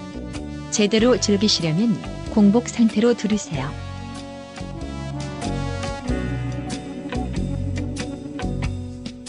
If you want a lover, I'll do anything you... 아, 크리스마스도 크리스마스인데 요즘 분위기 망년의 분위기잖아요. 음, 근데 네. 요즘 망년에 잘 안 하죠. 어. 아니, 솔직히 회식 자체가 음. 문화가 틀려졌어요. 그렇죠. 네. 사실은 뭐 옛날에는 우리 진짜 막년회 때 야, 드디어 이제 남의 살 한번 제대로 안 부어보자. 예, 그렇죠. 허리 때 풀어놓고. 예. 근데 요새 한번 널 먹잖아. 예, 네, 그러니까. 널 먹는 것도 있고. 음. 그 연말에 강제적으로 동원하다시피 예. 하는 어떤 그런 회식 문화들도 이제 점점 예. 회사의 상사들부터가 이제 자제하는 분이고, 뭐 오히려 문화 공연을 뭐 같이 본다든가 오. 뭐 이런 쪽으로 이제, 왜냐면 술 먹는 분위기가 예. 너무 폭력적이니까 예. 또 애들도 다 이제 뭐 차 몰고 다니는 사람도 많고 예, 그렇죠. 그러니까 이제 이런 이런 여러 가지 문제들이 복합돼서 그런 것도 있고. 또 사실 이 망년이라는 말 자체가 얼마나 슬픈 말이에요. 그렇죠. 어?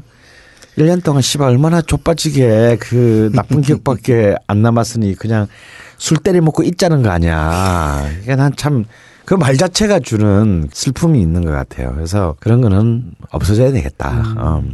그럼에도 불구하고 좀 연말에는 그래도 그냥은 또 지나가기에는 좀 씁쓸하다 이거지. 네, 어, 뭔가 좀 뭐 아쉽고. 그게 가족 단위가 됐건, 네. 뭐 연인 단위가 됐건, 또 이제 이런 지인들끼리, 어, 뭐 독신자들끼리, 네. 또 독거노인, 독거노인들끼리 또 뭐해서 뭔가는 좀 그래도 한번 연말에 네. 추우니까 또 추우면 또 쓸쓸하고, 응, 응. 뭐 배고프고. 예.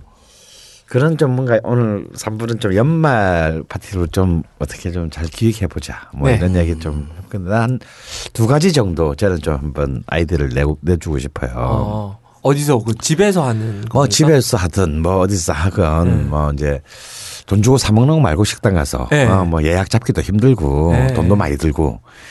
사실 나 진짜 나 이번 연말 너무 가난하다. 돈도 없고 직장도 잘리고 뭐 어. 가난하다. 나는 그래도 할 수 있는 것도 난 많다고 생각해요. 네. 음. 그러니까 그런 정말 좀 우울한 사람들끼리 좀 모였다고 했을 때도 저는 굉장히 난 즐겁게 어떤 유대감을 만들 수 있는 게 있다고 생각하는데, 전 실제로 십일월 달 되면 이거 많이 했어요. 지난 십 년 동안 오뎅 파티, 오뎅 파티를 하고 싶어요. 특히 요즘은 또 우리는 또 배달 민족이니까 네. 뭐 배달 다 됐잖아요. 음. 그렇죠.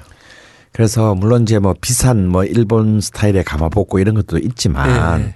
그래서 뭐 부산의 뭐 황공어묵이라든가 미도어묵이라든가 뭐 이런 이제 이런 막 부산 오뎅 네. 그 공장들이 전부 다 전국 다 택배 네. 응. 바로 가능하니까 그런 이제 그런 사이트 이런 데 들어가 보면요 굉장히 그 다양한. 다양하고 싸요 생각보다. 네. 재래시장이나 뭐 특히 황학동 이런 재료 파는 시장 같은 데 가면 이런 오뎅 꼬치들 팝니다. 아, 그 긴 꼬치? 어, 긴 꼬치. 오. 예, 팔거든요. 어, 나무젓가락 할 필요 없군요. 어, 나무젓가락 할 필요 없다. 그냥 가오가 안, 가오가 안 살잖아. 네, 가오가. 역시 파티인데. 그 긴 꼬치 한 뭐 한 삼사십 개 음, 해도 어, 얼마 정도? 얼마 안 합니다. 어. 뭐 몇천 원 정도 해요. 아, 음. 그 정도는 쓸 수 있어. 예, 그 정도는 써야지. 아무리 돈이 없어도. 그래서 이런 다양한 그 오뎅들을 네. 이렇게 뭐 동그란 오뎅, 납작한 오뎅, 뭐, 그리고 또 재료별로 또 뭐 버섯 오뎅, 네. 무슨 오뎅, 무슨 뭐 굉장히 많아요. 네. 그걸 해놓고 이제 그냥 멸치나 디포리 혹은 음. 이제 다시마, 또 무 이렇게 하나, 이렇게 하나 써서 넣고. 요즘 꽃게도 별로 안 비싸요? 아, 그렇죠. 뭐 숙회 꽃게 싼 거 뭐 사서 한두 마리 그냥 뭐 이거 또 가오가 또 어, 뭐 비주얼적으로 비주얼적으로 뻘개 가지고 뻘개 가지고 그 등딱지가 이렇게 네. 또 하나 떠 있고 뭐 이런 네. 이런 분위기에 큰 냄비 같은 거 하나에 네.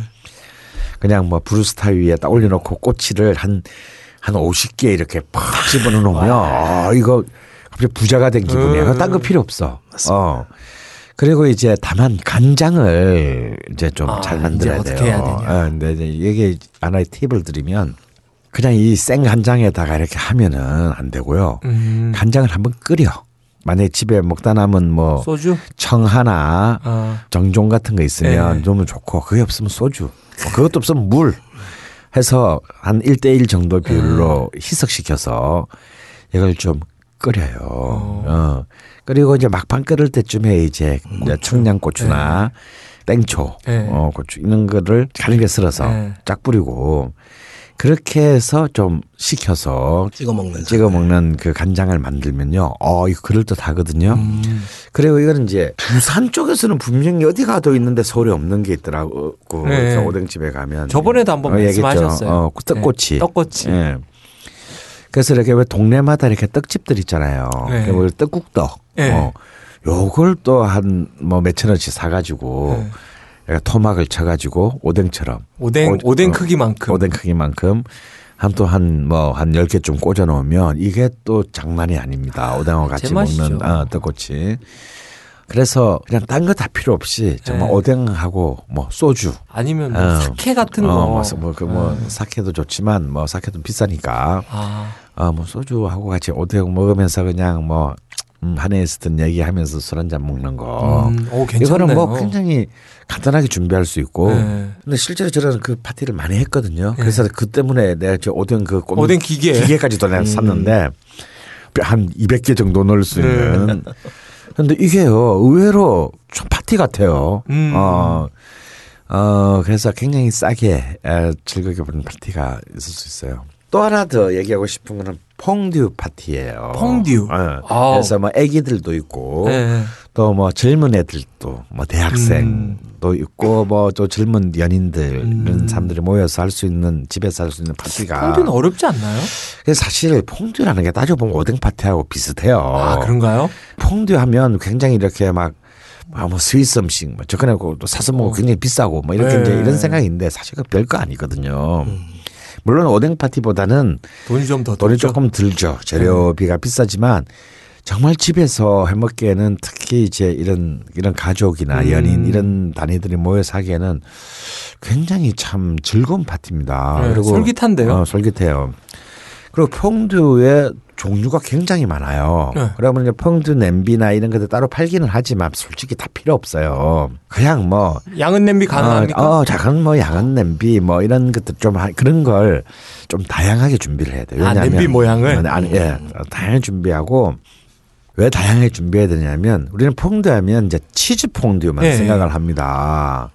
근데 치즈 퐁듀만 하면 좀 이게 너무 단조롭죠. 네. 어. 초콜릿? 네. 그래서 근데 퐁듀에는 여러 가지 종류가 있는데 저는 주로 이제 한 그 보통 크게 네 가지 정도의 퐁듀가 있어요. 근데 음. 집에서 다 쉽게 먹을 수 있는 음. 거야.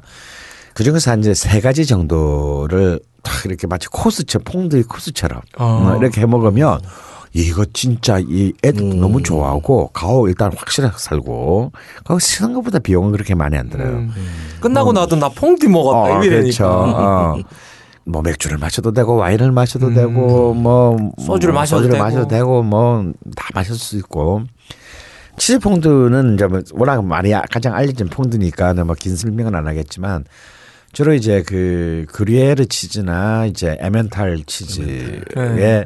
화이트 와인 싸구려 음. 아. 화이트 와인을 이제 치즈를 끓이면서 이제 조금씩 화이트 와인을 타서 음. 이제 기본적인 그 아, 아, 치즈로만 하는 게 아니었군요. 그렇죠. 예, 와인을 좀 넣어야 됩니다. 아. 그래야 이제 좀 맛이 깊어지고요. 그렇지만 이제 단 와인을 쓰지 말고 좀 음, 약간 드라이한, 어, 드라이한 아이, 화이트 와인. 화이트 와인. 그래서 뭐 여기는 이제 뭐 식빵부터 시작해서 음.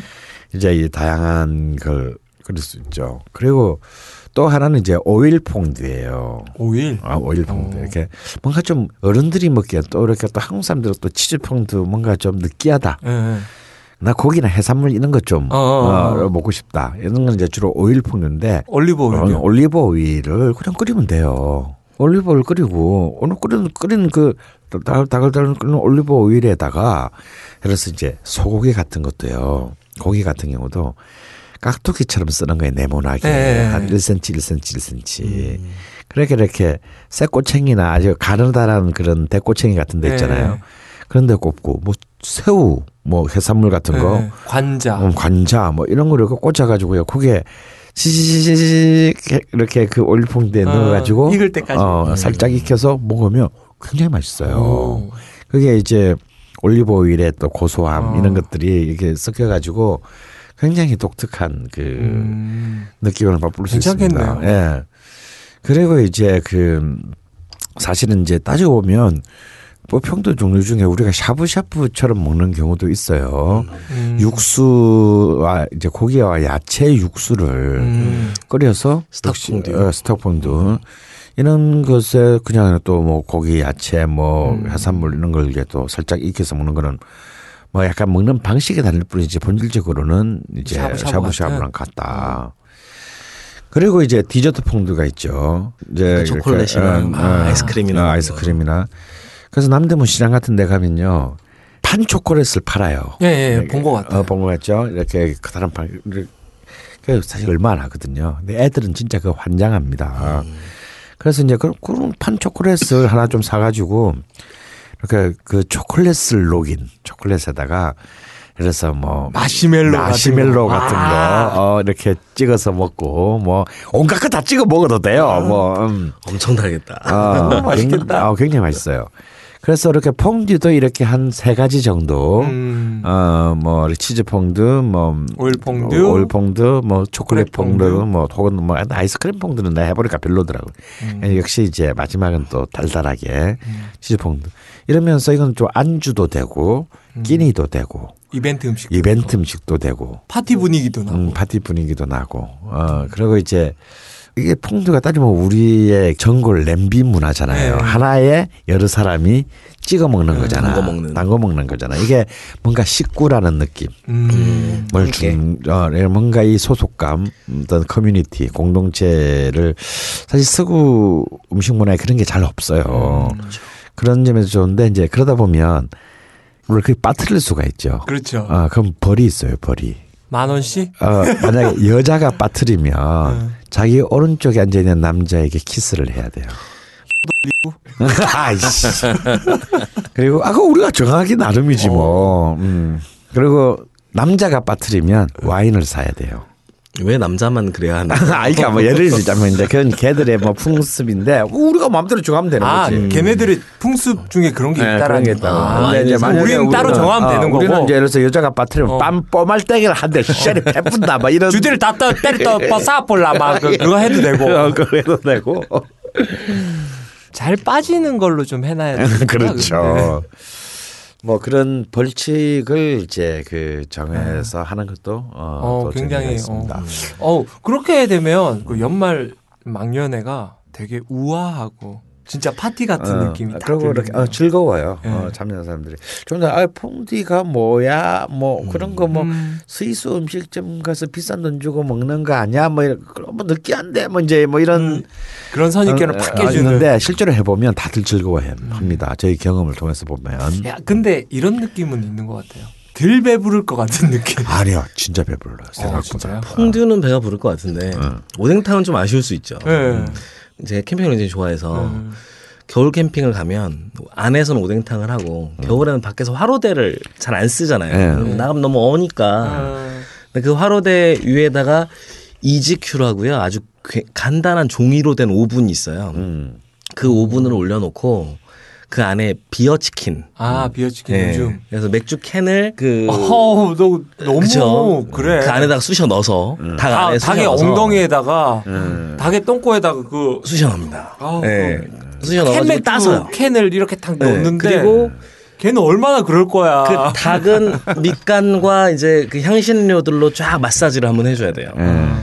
마사지를 해준 닭을 똥구멍에다가 음. 맥주캔을 싹 쑤셔 넣고 음. 그 오븐 안에 넣어놓는 거예요. 어, 그러면 변태야. 그 안에 맥주가 다 증발이 돼요. 음. 다 날아가면서 육질이 기가 막힌 맛이 납니다. 음. 예. 음.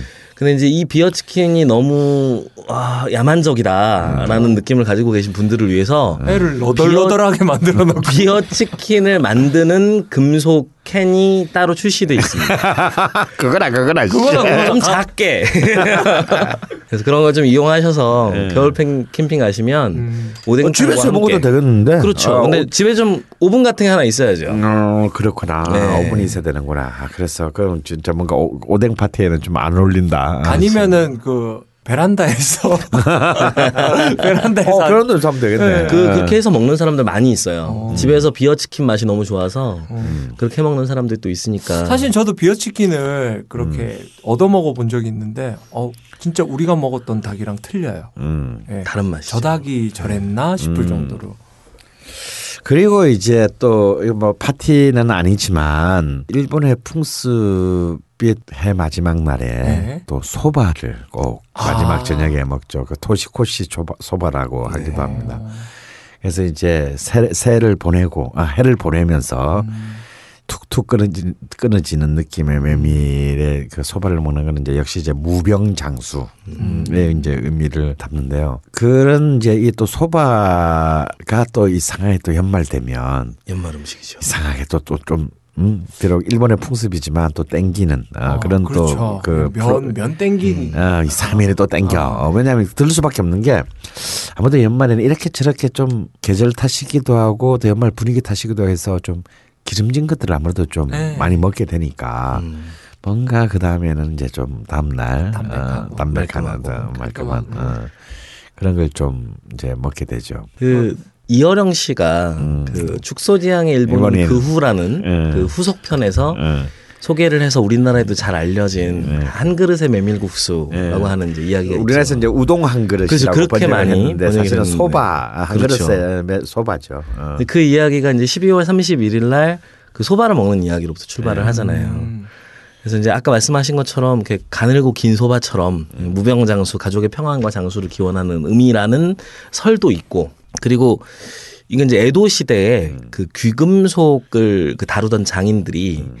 그 메밀가루를 이용해서 금을 회수를 했대요. 아. 그래서 이 금이 재물을 묻혀드린다는 연상에 따라서 음. 그때부터 메밀을 먹기 시작했다는 아, 이야기도 있어요. 그 다음에는 이제 돈 좀 벌자. 그렇죠. 어, 네. 좀 땡기자. 아. 그리고 이제 도시코시 소바와 함께 히코시 소바라고. 음. 이제 우리가 이사하면 시루떡 음, 나오는 것처럼 이렇게 소바를 돌리는 그런 문화도 아. 일본에 있죠. 그래서 소바는 일본 사람들에게는 정말 그 연말을 상징하는 음식인 음. 것 같아요. 아, 그랬군요. 네. 연말이 되면 그러니까 아예 소바야들은 정말 자리를 잡을 수 없을 음, 정도로 난리가 나죠. 난리가, 난리가 난다. 아, 연말에. 네. 문제는 이제 대중적인 소바야들이 예전만큼 많지가 않은 게 실제 음. 에도 시대의 기록을 보면. 기소바를 비롯한 많은 이제 소바야들이 개수로 따지면 천육백 개 이렇게 되었다고 기록에 남아 있거든요. 에도 시대에만. 네, 그때에 어. 이미. 근데 이제 이게 사실은 십구 세기 말 이십 세기 초에 이제 라멘 문화에 네, 밀리면서 그렇죠. 네. 소바가 지금보다 오히려 그 당시가 더 대중적인 음식이었다는 음. 느낌이 있는 거죠. 그렇죠. 그러게 일본 가서 그렇게 소바를 먹어야 되겠다라는 생각은 안 해본 것 같아요. 소바집이 많지 않고 우리가 네. 저번에 이제 우리 종환이랑 오사카에 갔을 네. 때 사실 다이마루 백화점. 어, 그, 그 백화점에 있는 이제 이른바 소바장이 네. 하는 이제 가서 소발하면서 참 감동했던 기억이 네. 있는데 정말 우리가 여태까지 먹은 게 뭐였지? 어, 뭐 이제 이런 완전 느낌. 틀렸었어요. 네. 짜죠 일단. 음, 예. 네. 일단 육수 자체가 굉장히 음. 짜고. 극한의 짠맛을 음. 피하려고 살짝 담궈야 되는. 음. 아. 우리는 담궈서 먹지만 네. 걔네들은 찍어 먹는 아, 그렇죠, 그런 느낌이 그렇죠. 좀 있죠. 그러니까 그 사실 면, 면이 주는 음, 그 면, 느낌이. 어, 그 면은 어. 진짜 뭐랄까 메밀임에도 불구하고 입안에서 선연한 자국을 남긴다 그럴까. 아 그렇죠. 어, 그런 표현. 어, 어, 맞는 그런 것 같아요. 내 눈에는 칼이 안 보이는데. 음. 이 소바의 면이 입에 들어가는 순간에 정말 칼이 뭔가 네. 순간적으로 싹 느껴지는 어떤 음. 그런 정말 이게 정말 일본을 상징하는 음식이 될 수밖에 없구나. 굉장히 심플하잖아요. 네. 그냥 면만 주는 듯한 어, 면 하나, 면 덩어리 그리고 조그만 어, 육수, 어, 그 뭐 조그만 그릇, 간장 육수, 어. 어? 그거 딱 뿌린데 모든 어떤 먹는 것의 순간을 정지시켜놓은 듯한 네, 혹은 네, 압축시켜놓은 네. 듯한 사진 한 컷에 딱 담긴, 아, 듯한. 담긴 듯한 흑백 사진 한 컷에 네. 모든 걸 담은 듯한 아무것도 없는데 사실 오브제는 그런 느낌을 주는 것이 또 이제 소바의 그 면인데 또 방금 우리 조장훈 선수도 말했듯이 또 이 소바가 또 한국에 오면서 비록 일본에서 건너왔으나 음. 또 완전히 또 다른 소바의 문화가 되었고 음. 또 서울도 아닌 지역에서는 그렇지. 예를 들어서 전라도의 전주, 음. 또 경상도의 의령, 어, 같은 이제 또 이 소바의 또 이 어. 문화를 또 만들어내는 것들이 생겼죠. 아, 진짜 뭐 이런 얘기를 하니까 아, 점점 또 소바가 싹싹 땡, 땡기는데 우리 말로 이제 이 소바 얘기를 한번 또 한번 해볼까요? 우리 인류학적으로 한번 소바를 땡겨 볼까요? 그러니까 네, 조장훈 선생님. 소바는 뜻 자체로 보면 그 자체로 메밀이란 뜻이잖아요. 네. 원래 이제 소, 소 메밀국수라고 하면 소바끼리라고 해야 되는데, 네. 근데 이제 이 소바가 사실은 일본에서 우리나라로부터 전래된 거거든요. 그러니까 오. 소바의 원산지는 중국 동북부의 이제 바이칼호수 근처인 것으로 알려져 있고. 이게 우리나라에 들어온 게 한 십삼 세기 말 십사 세기쯤이고 그리고 네. 이제 일본으로 넘어간 건 십사 세기 중반 음. 이후에 전래가 됐는데 우리가 던져준 거죠. 음. 그렇죠. 어. 근데 뭐 일본에서는 중요한, 중요한 거예요. 처음에는 이제 시나노쿠니 지금의 나가노현 근처에서 아, 나가노. 예, 소바의 아들이 굉장히 많았다고 음, 해요. 나가노현이 이제 그 일본 메밀의 이제 가장 주력 산지죠. 아, 그렇죠. 아, 그래서 아, 지금도 이제 음. 그 시나노쿠니를 신 신슈라고도 하는데 음. 신슈가 이제 신슈소바 하면 음. 소바에서 첫 손가락으로 음. 꼽는 소바고 아. 그리고 소바야 집들의 상호로 시나노라는 말이 즐겨 쓰이는 음. 것도 이제 여기에서 유래를 찾을 수가 있습니다. 다 이제 관서 지역이죠. 네. 우동 우동 하면은 그 갑자기 시코쿠, 시코쿠 섬에 이제 그 사누키 네, 동네에 사누키, 듯이 사누키 우동, 그렇죠. 사누키 우동집 음. 그런 것처럼. 어.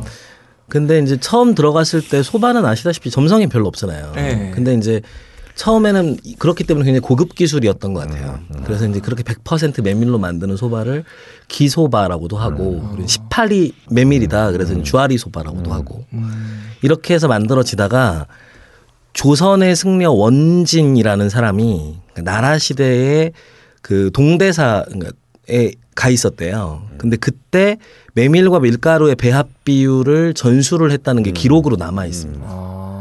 그래서 중들이 이, 이 국수 좋아하거든요. 그렇죠. 이게 정진 요리거든요. 아, 정진 요리니까. 네. 그래서 승소라는 말도 있잖아요. 네. 중들이 국수를 먹으면서 너무 맛있어서 씹은 미소를 짓는. 아.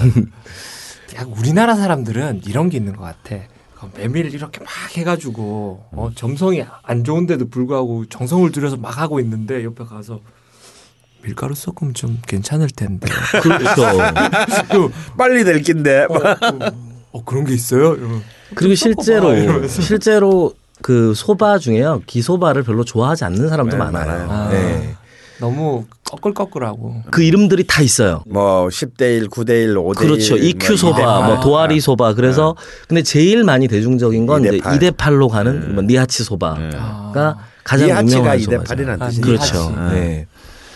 그래서 그러니까 이제 밀가루 이에 메밀 팔이죠. 음, 음. 그래서 고급점들은 주로 다다미빵 갖추고 기소바를 팔았지만 음. 보통 시중에서 파는 대부분의 소바야들은 다 니아치 소바를 팔았다고 음. 봐야 되고요. 음. 그리고 이제 이것도 주로 공장에서 받은 면들을 가져다가 이제 수레에서 팔고 음. 음. 이랬던 건데 대우치 소바라고 해서 이제 손으로 만드는 수타죠, 수타. 네. 수타 소바를 또 말, 만들기도 했고. 그래서 이런 그 메밀에 관한 우리가 전수는 했지만 음. 실제로 일본에서 훨씬 더 풍요로운 어떤 유행이 어. 만들어졌던 것 같고요. 어, 굉장히 또 걔들은 또 그런 그 오다 덕후 정신 음. 있잖아. 그렇죠. 아, 아주 집요하게 파고드는. 에. 애들 다 B형이잖아. 그게 우리나라로 이제 전례가 된 거죠. 예, 거꾸로. 음. 근데 저는 이제 서두에 말씀드렸던 것처럼 전주 소바. 예, 느낌을 서울소바. 가지고 있기 때문에 그 전주 소바가 있던 그 거리가 네. 일제 시대 때 건물들이 그대로 남아 있는 네. 거리예요. 조선 그러니까 전주 우체국 음. 길이죠. 우체국 네. 길 뒤에 이시계점 골목이라고 흔히 얘기를 많이 하는데 네. 지금은 거기가 예전에는 시계 금은방들이 쭉 있었는데 지금은 아. 드레스 맞추고 뭐 이런 데로 음. 쭉 바뀌었어요. 웨딩 업체들. 그렇죠, 웨딩 업체들. 네. 근데 이제 그쪽 그 일본 건물처럼 보이는 건물들이 다 있는 그 앞에 정말 찌그러져 가는 집이었어요. 서울소바는. 네. 근데 이제 이 집에 놀라운 건 국물인 거죠. 면발 자체는 사출면을 썼어요. 음. 그래서 밀가루가 분명히 섞여 있었던 걸로 보이고 네. 하지만 순메밀로 가진 않고 메밀 껍질이 들어있는 음. 네, 면발이었고요. 음. 근데 그 면발도 면발이었지만 그 육수가 굉장히 독특한 음, 육수거든요. 네. 굉장히 뭐랄까 아주 그 이노신산, 그러니까 감칠맛이 굉장히 극대화된, 극대화된 음. 아, 그런 이제 그 육수였죠. 어, 미원일까요, 다시 다일까요? 아, 그건 아니고요. 뭔가 다른 무언가가 있는 것 같아요. 음. 그러니까 보통 우리가 이제 집에서든 음. 만, 메밀국수를 네. 만들어 먹으면 이제 쯔유를 많이 음. 사다가 쓰잖아요. 그래서 쯔유는 이제 다시마와 가쓰오부시 그리고 음. 이제 조미료가 이제 섞여 있는 음. 일본식 간장 네. 농축액 같은 거고 문제는 이렇게 먹는 소바가 일반적인 것 같진 않아요. 일본에서도 음. 네. 일본의 관서지방 쪽은 주로 이제 곤부 음. 다시마죠. 음. 다시마 국물을 중심으로 한 어, 소바들을 내는 것 같고요. 그리고 관동지방 쪽은 이제 가데랭이나 정어리, 멸치 등을 이용한 음. 육수들을 내왔던 것 같아요. 되게 육수를 내는 생선들을 보면 그 청어목의 생선들이잖아요. 음. 멸치도 그렇고, 그렇죠. 음. 전어도 마찬가지고 음. 청어, 청어, 그리고 이런 정어리 음. 이런 것들인데 문제는 전주가 음. 저희가 이제 이걸 가지고 사실 헌영이랑 이렇게 많이 추, 머릿속으로 추적도 음. 해보긴 했지만 전주가 정어리를 쓰기에 좋은 지역은 아니죠. 그렇죠. 그렇죠. 네. 내륙인데. 근데 어렸을 때 그 서울소바집에 화장실을 가려면 그 주방을, 주방을 지나가야 돼요. 지나가야 되죠. 네. 그럼 그 주방을 지나갈 때 아주 커다란 그 플라스틱 소쿠리에 네. 그 정어리처럼 보이는 한 십오 센티미터 정도의 음. 길이로 보이는 생선들이 수북하게 쌓여 있었던 거를 본 기억이 있어요. 아. 어머니도 그걸 보시고 아마 그런 걸로 육수를 낼 거다라고 음. 생각을 하셨던 음. 것 같고.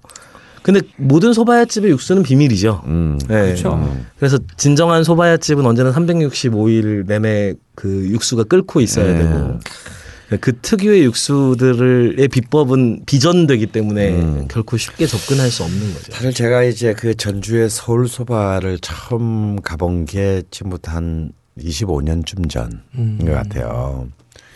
전 진짜 그때 좀 충격이었어요. 나는 전주 사람이 아니기 때문에. 음. 그러니까 우리가 이제 흔히 먹는 이제 이 메밀국수 이렇게 틀에다가 틀, 이렇게 넣는 거, 자루소바, 음, 자루소바. 그래서 저는 그걸 워낙 좋아해가지고 막 정말 대학교 다닐 때 서울 올라와서 막 그 뭐 스무 판씩 먹고 막 그랬거든요.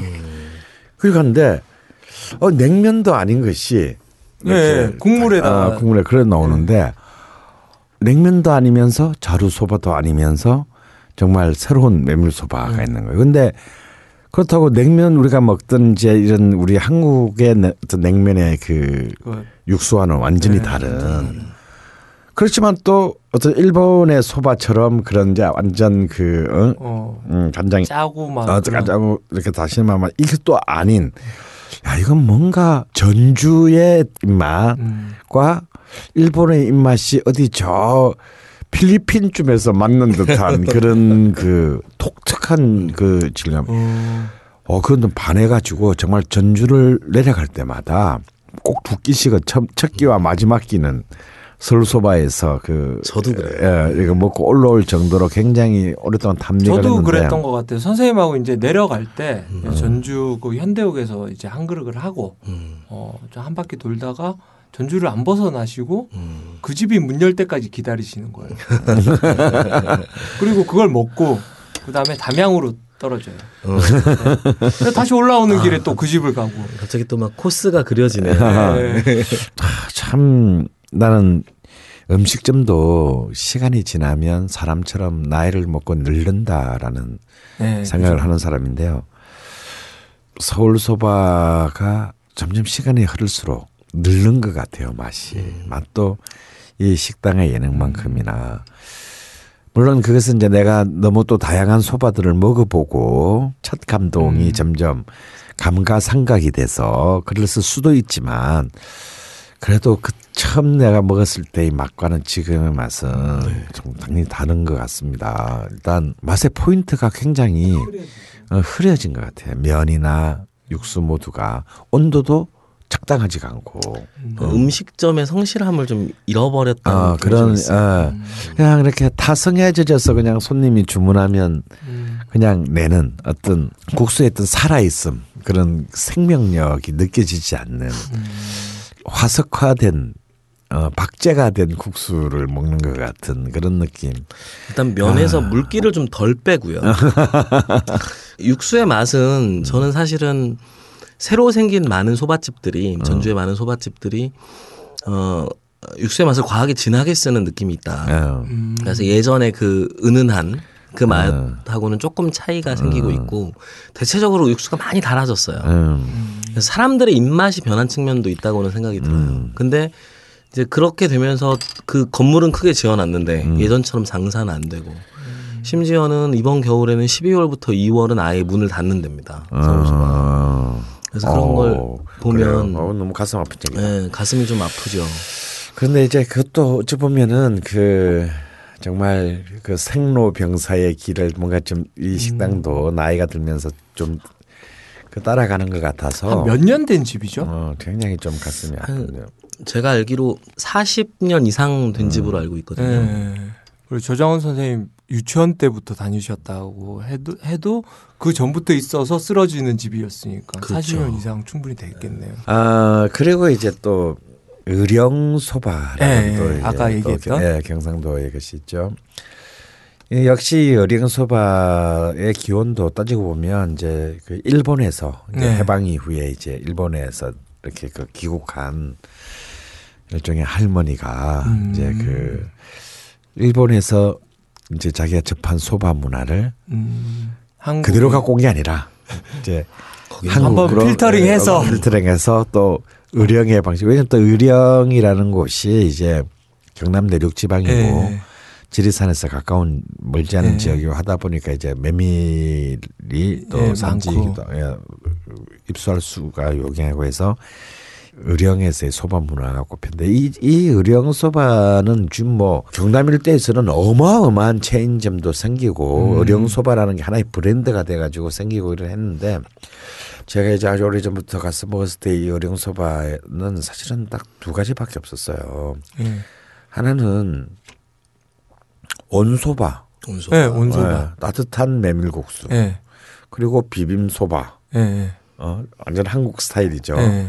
이 두 가지밖에 없습니다. 근데 알다시피 이제 메밀은 밀가루랑 좀 달라서 따뜻한 물에 아, 들어가면 이제 빨리 풀처럼 되죠. 에, 풀처럼 네. 되죠. 그래서 이건 나오자마자 빛의 속도로 먹어야 돼요. 네. 뭐 이걸 음미한다시고 이렇게 막 뭐 특히 사진 찍는다고 막 이러다가는 다 날리는데 먹으면 마치 냉면을 처음 먹을 때처럼 느껴지는 맛이 뭐냐면 그 그냥 먹먹한 맛 있잖아요. 먹먹한 맛. 아무 느낌이 없고.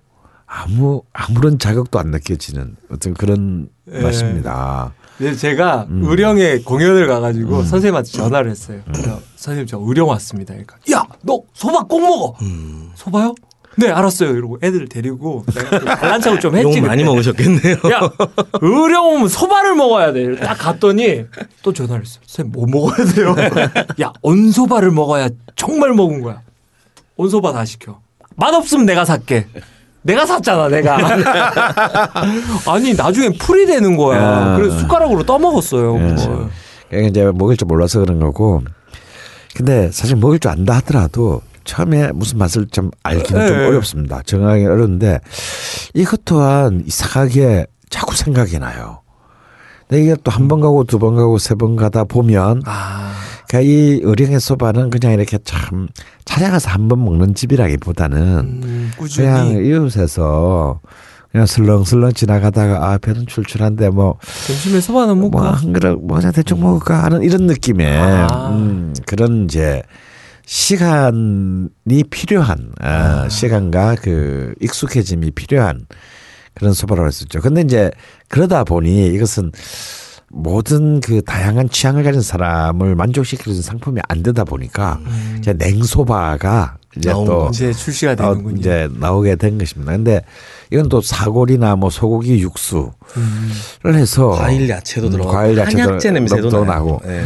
그래서 이건 좀 또 보면은 또 이렇게 변종 냉면과 다를 게 뭐야? 음. 어, 이런 좀 막국수와도 어, 예, 이런 좀 약간의 아쉬움이 오히려 음. 오히려 있어요. 근데 이제 요즘은 우리 이건 뭐 뭐랄까 시쳇말로 떠가지고 음. 많은 사람들이 좋아하게 됐지만 그래도 이제 그 원형 원형의 어떤 이 그 온소바를. 온소바를 이렇게 한번 또 특히는 연말에 음. 한 그릇 해보는 것도 아주 괜찮을 것 같습니다. 의령소바는 관서지방의 소바와 유사한 점이 있는 것 같아요. 근데 음. 되게 이제 그쪽이 다시마하고, 그러니까 니보시라고 하죠. 멸치 다시를 주로 많이 쓰는 소바인데 음. 이 콤부와 니보시로 이루어진 육수의 느낌이 온소바에서는 확실히 느껴지는 것 같아요. 음. 근데 전주 소바는 오히려 관동 쪽의 네, 느낌이 온 것 같아요. 음. 근데 다만 간은 훨씬 더 연해졌고, 음. 네. 그래서. 그 소바 맛이 굉장히 독특하고 전주와 의령이 나름의 가치가 있는 음. 식문화로 소바를 발전시킨 게 아닐까. 음. 소바 이야기를 이렇게 하다 보니까 음. 이제 저희가 이제 방송을 하면서 제일 많이 뜬 집이 음. 진우동이잖아요. 음. 예, 진우동에 이제 다시 한번 가서 그 저번에 얘기했던 냉소바, 음. 냉소바를 이번에 음. 한번 딱 시킨 적이 있어요. 그랬더니 거기 주방장이 아 이번에 면을 바꿨습니다. 음. 딱 그러는 거야. 음. 아 그래요? 이러는데 어 얇은 면이래. 강원 선생님이 화를 내는 거예요. 두꺼운 걸로 달라 그래. 이러면서 그, 그 주방장이 꿋꿋하게 드셔보십시오.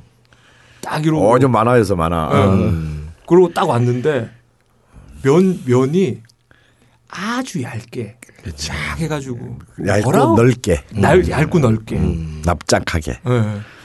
어우. 굉장히 훌륭했어요. 어. 네. 소바 오히려 이전에 굵은 면으로 이렇게 네. 그, 그 적셔 먹. 어, 적셔 먹 어우러지겠네요. 어, 보다 훨씬 더 식감도 좋고, 음. 어, 그 차가운 면의 특성을 굉장히 잘 살렸던 것 같아요. 네. 음. 아주 그 소바 얘기하니까 갑자기 그, 음. 그 얘기가 딱 생각이 나요. 물론 이제 뭐 이 메밀 메밀 소바와는 아무 상관이 네. 없지만 그 찍어 먹는 음. 그 형태나 뭐 그런 식으로 봤을 때. 그건 이제 진짜 글자 그대로 새로운 하야시 우동이라고 네. 봐야 되죠. 걔네는 팔라고 뭐 음식 만드는 애들 같지는 않아요.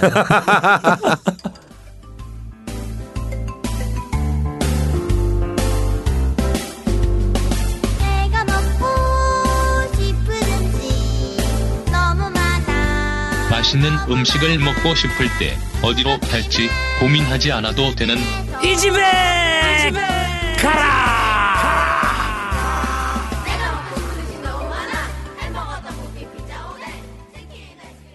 자, 그러면 이렇게 소바 이야기를 쭉 했는데 그럼 오늘 이 집에 가라 소바입니까? 아, 그렇죠. 아무래도 이제 뭐 첫 시작도 어, 전주 소바로 시작. 전주 소바로 시작했으니까 일단 전주에 있는 서울 소바는 나왔고, 에. 근데 십이월부터 이월까지는 안 하고. 에.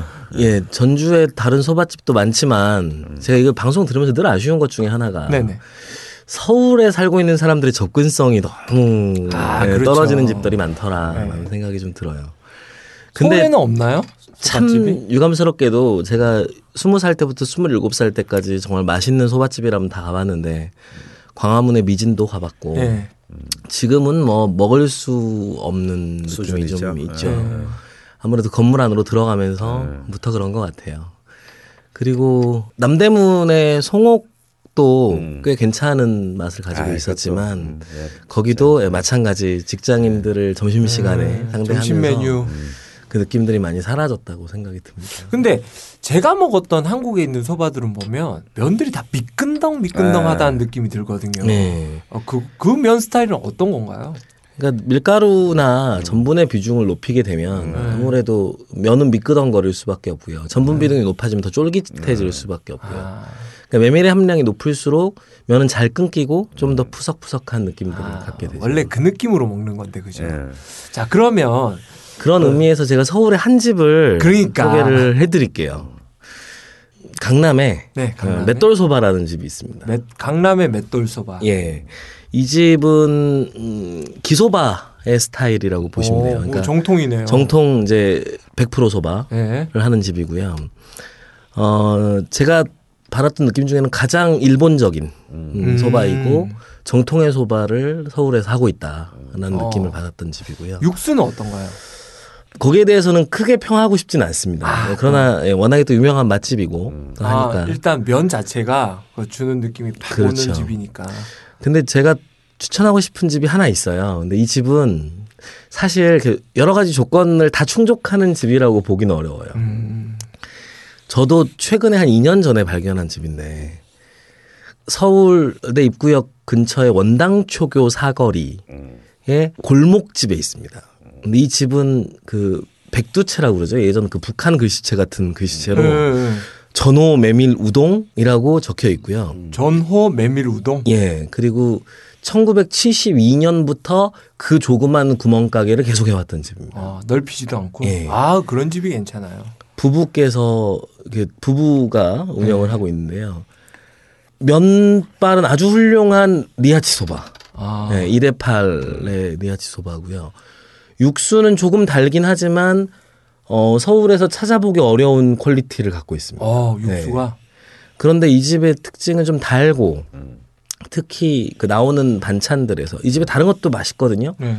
어, 칼국수나 우동도 굉장히 담백한 국물을 음. 어, 사용하고 맛있는데 어, 일단 겉절이부터 조미료의 향기를 팍 느끼게 되는 느낌이 좀 있고 그걸 싫어하시지 않는다면 어, 충분히 좋아요. 좋은 집이 될 만한 네. 집입니다. 네. 그리고 어, 아주 진한 단맛이 네. 있지만 그 메밀의 환상적인 네. 촉감이 아. 그걸 상당 부분 상쇄해주는 네. 그런 느낌을 사실은 메밀은 면 맛이에요. 아. 네. 면의 네. 그, 그 질감을 다 느끼기 네. 위해서 근데 참 그 아쉽게도 지금 우리나라에서 메밀국수라고 하면 왠지 이렇게 분식점에 한 사십 개의 메뉴 중에 하나 있는 예. 어떤 그런 음식. 그러니까 뭔가 아무래도 이제 한국은 이제 냉면의 야성이 워낙 강하다 보니까 그렇죠. 좀 메밀국수가 좀 이렇게 어찌 보면은 뭔가 우리 것도 아닌 것 같고, 예. 어, 뭐, 뭐 미소야나 그런 데 가서 어, 어, 뭐, 뭐 음, 그냥 이렇게 더울 때는 하나 먹는 쭈르륵 있는 네. 뭐 그 메뉴 중에 하나로 사실은 굉장히 많이 좀 약간 치부된 경우도 아, 그렇게 있죠. 좀 된 것이 좀 이제 좀 본격적인 그런 소바집이 좀 사라지게 된 경우가 있습니다. 사실 미진 같은 경우도 전 굉장히 안타깝게 생각을 하는 그 집 중에 하나인데 네. 한 삼십여 년 전에 제가 이제 안쪽으로 들어가기 전 조그만한 그 길가에 있었을 때는 정말 맛있게 먹었거든요. 어. 근데 이제 안으로 들어가고 또 뭐 좀 커지고 뭐 또 주인이 또 바뀐 것 같기도 하고 메밀국수 팔아가지고는 이 서울 사대문 안에서 계절을 버틸 수가 계절을 또 버틸 수 없고 매상도 버틸 수 없으니까 시대도 버틸 수 없고 아, 그렇죠. 예, 뭐 임대료도 버틸 수 없고 이제 뭐 이제 늘어나다 보니 하찮은 메뉴 하나로 이제 네. 전락을 하게 되는. 그냥 그 옛날의 이름 그 하나 명성 하나로 명성 하나만 남게 되고 그런 좀 안타까운 전략들을 보면서 야 정말 일본 그 자체뿐만 아니라 얼마든지 우리의 스타일로 우리의 네. 입맛으로 만들 수 있다는 네. 걸 이미 전주나 의령의 소바가 보여줬는데 또 메밀은 우리에게 굉장히 친근한 네. 음, 재료이고 아, 그런 것들 좀 더 이렇게 치밀하고 치열하게 아, 그런 발전적 전개가 없었다라는 게 좀 굉장히 좀 안타깝습니다. 근데 전 역시 또 소바집, 이 집 꼭 한번 소개하라고 한다면 역시 이제 전주의 네. 소바를 꼭 먼저 소개하고 싶은데요. 아 어, 사실 이제 서울 소바가 이제 제가 좀 실망을 하기 시작하면서 그 다음으로 가게 된 집이 이제 조장훈 선수가 이제 저한테 소개해준 일종의 신흥 강자. 네. 그러니까 그 아중 이제 일종의 전주에서는 신도시 쪽이죠. 그게 일종의 신도시라고 해서 그렇죠. 주택지구로 개발이 된 곳이죠. 사실 굉장히 비전주적 느낌의 네. 주변 환경이에요. 뭐 아파트 푹 써 있고. 거기는 겐돈소바라는 집이 오. 아 정말 이제 그 맛 자체에서 굉장히 이제 패기가 느껴지는. 아 그리고, 이름 자체도. 음 그리고 뭔가 이제 이 아, 전주 아직 안 갔어. 이제 음. 뭐 이런 것에 대한 좀 자부심이 있는 그런 집이어서 이제 좀 전주를 가게 되면 꼭 들리게 되는 집인데. 그럼 스타일은 서울소바 음. 스타일로 나오는 거예요? 어, 서울소바 스타일이지만 정말 그 요새 트렌드에 좀 젊은 트렌드, 네, 네. 음. 젊은 트렌드로 좀 더 이렇게 튜닝이 됐습니다. 그건 어쩔 음. 수가 없죠. 뭔가 또 새로운 어떤 싱싱한 그 느낌들이 음. 강하게 있습니다. 어. 근데 여기도 이제는 뭐 꽤 많이 이제 정말 처음 갔을 때만 해도 어, 어. 처음 갔을 때만 해도 아, 야, 너무 좋다. 야, 뭐 삽도 어. 없고 막 이랬는데 지금은 뭐 역시 사람의 입맛은 또 다 비슷한 것이어서 음. 그게 되죠. 그리고 또 이제 이보다 좀 훨씬 더 훨씬 더 집으면은 이제 옛날 맛이고 조금 더 달지만 또 빼놓을 수 없는 집이 있다면 이제 진미 집이죠. 진미집. 어, 어. 그리고 이 집은 사실은 오늘 주제와 굉장히 잘 맞는 네. 집인 것 같아요. 왜냐하면 이 집에 새알팥죽도 하고요, 어. 팥칼국수도 하고, 음. 그리고 그냥 소바가 칼국수다. 있고. 칼국수다. 네. 어.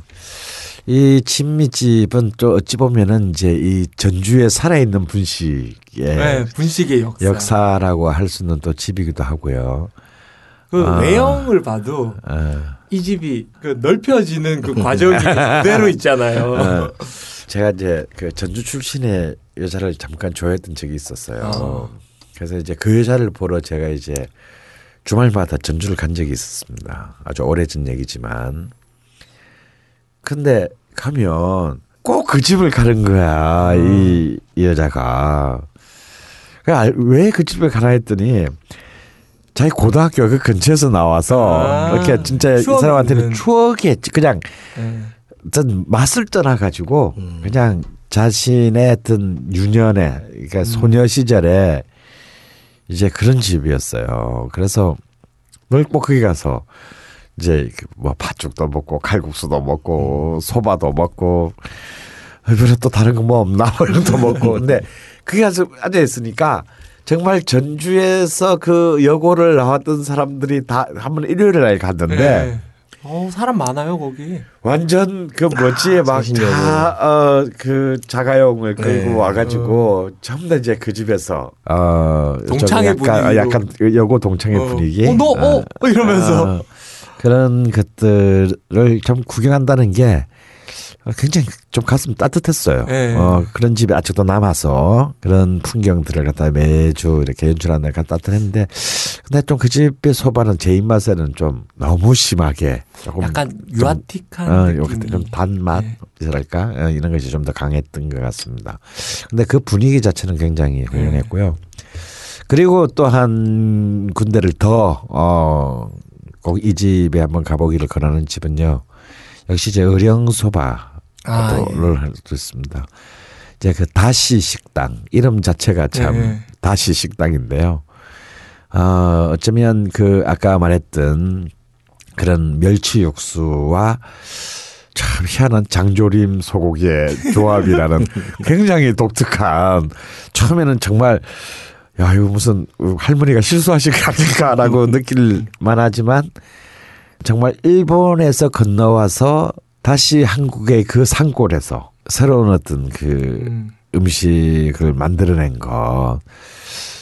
그래서 저는 이상하게 그걸 먹을 때는 그 맛 이전에 어떤 역사. 참 우리의 그 음 별로 아름답지는 못하고 가슴 아프고 힘들었던 시대가 그 한 그릇 안에 담겨 있는 것 같아서 음. 어, 혹시 이제 요즘은 뭐 고속도로도 다 잘 뚫려 있으니까 의령을 지나갈 때 어, 한번 들려서 맛보다는 뭔가 어떤 또 다른 어떤 그 무엇을 음. 한번 그 즐겨보시길 바라요. 그리고 그 의령에서 그 국수를 먹고 나오시면서 의령에 유명한 떡이 하나 있어요. 만개떡이라는 떡이 음, 있습니다. 만개떡. 어, 달달한 만, 만개떡을 하나 사서 이렇게 디저트로 씹으면서 다시 고속도로를 타면 그 고속도로가 굉장히 즐거울 것 같아요. 제 생각에는 꼭 온 소바하고 그 비빔소바하고 같이 시켰으면 좋겠어요. 네. 그 온 소바가 좀 힘들 수가 있거든요. 네, 또 이런 뭔가 생소한 것, 힘든 것, 처음에는 자기 입맛에 어색한 것, 네. 또 이런 것을 또 한번 도전해 보는 것도 어, 굉장히 또 재미있는 경험이 그런 게 기억에 또 남아요. 음. 제가 또 전주 사람으로서 음. 전주는 뭐 그렇게 큰 도시는 아니지만 네. 영화의 거리 쪽에 계시다면 음.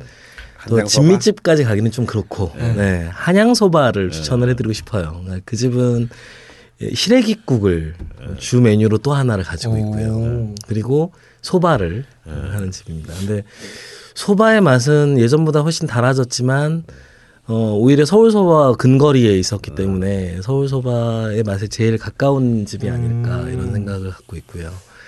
진미집은 이제 김맛과 이제 이런 좀 다른 맛들이 에이. 굉장히 진하게 녹아들어서 좀 호불호가 갈릴 수 있을 것 같아요. 과하게 좀 달기도 하고. 음. 분식집의 이제 뭐 최고봉이라고. 그렇죠. 그리고 이제 전주에 사실 정말 잊지 못할 분식집이 또 하나 있어요. 어, 그래요? 네, 이 집은 이제 그 성신여고 앞에 한옥 한옥마을에서 아주 가깝습니다. 네. 어. 네, 거기 가면 정말 이렇게 그 뭐지? 수백 명이 먹는 에. 쫄면과 칼국수만 어. 하는 집이 있어요. 네, 베테랑 분식. 베테랑 분식 맞아. 네. 어 멋있다. 에. 전용 주차장이 따로 있을 정도로. 있어? 아마 전용 주차장에는 분식집은 거기밖에 없을까? 네. 처음에 여고 앞에 작은 분식집으로 출발했다가 음. 아주 거대한 관광 코스가 되어버린. 근데 뭐 그렇게 음식은 기대하기 네, 그렇진 않습니다. 네. 음. 네, 주차장 있는 어. 굉장히 넓은 주차장 있는 분식집. 야, 자. 아마 전주의 그 젊은 어린 시절을 보낸 사람들에게는 정말 음, 부산의 십팔 번 완당집만큼이나 아, 음. 어. 돌고래 식당 어, 어, 뭐 정말, 예. 그런 집들. 예, 그렇지. 완당집은 음. 아, 언제 가도 사람이 많아요. 내가 중학교 때 또 많았어요. 아, 그래요? 아저씨는 짜증, 짜증을 팍팍 내고 어, 막 내면서 그 완당 만드시고 계시잖아요. 그 골방에 앉아가지고 그 유리문, 유리문 안에서 막 이거 만드시고 계시고. 참 그런 분들이 있으니까 우리가 먹는 음식도 재미, 재미나고 뭐 그런 것 같습니다. 이번 걸신의 추천소바 맛집, 전주의 겐돈소바, 진미집, 경남 의령의 다시식당. 자, 오늘 소바로 시작해서 크리스마스로 그리고 동지로 음. 또 다시 연말 파티로 음. 그리고 연말을 함께하는 또 소바로 예. 이렇게 쫙 연말 분위기 짠 것 같다 우리가 같이 예. 연말 분위기를 한번 내봤는데 네, 강원 선생님 오늘 많이 수고하셨고요. 네, 오늘 진짜 수고하신 조장훈 선생님 예, 나와주셔가지고 인류학적으로 전혀 인류학적인 얘기는 아니고요. 네. 인류학과 나왔잖아요. 인류학과. 네. 우리는 다 인류학과 출신이고. 솔직히 전 인류학과가 뭐 하는 데인지 잘 몰라요. 쟤도 잘 몰라. 네. 저도 몰라요. 아 근데 예수와 관련된 패러디물이 한 사십 명 정도 있다라는 그 충격적인 얘기는 아 근데 그 종교적인 얘기는 친구들하고 하면 안 되죠. 참고로 그것과 관련돼서 굉장히 재미있는 다큐멘터리가 하나 있어서 소개를 해드리고 싶어요. 네네네. 어, 시대정신이라는 이름으로 지금 이제 일, 이, 삼 편까지 나와 있는데요. 음. 그 이제 원 일 편에 보시면 거기에 첫 번째 오늘 이야기한 이 천문학과 크리스티교의 음. 상관관계에 대한 이야기가 쭉 나와 있고요. 어. 두 번째는 또 미국의 그 연방준비제도 이사회 음. 그리고 세 번째는 구 일일 테러에 대한 놀라운 음모 이론이 담겨있는 다큐멘터리니까 오. 한번 찾아서 즐겁게 보시는 음. 것도 연말에 어, 재미있겠다. 연말에 봐야겠다. 연말 좌빨들을 위한 네 오늘 나와주신 조장훈 선생님 대단히 감사드리겠습니다. 네, 즐거웠습니다. 네 오늘 걸신이라 불러다오 이만 마치겠습니다.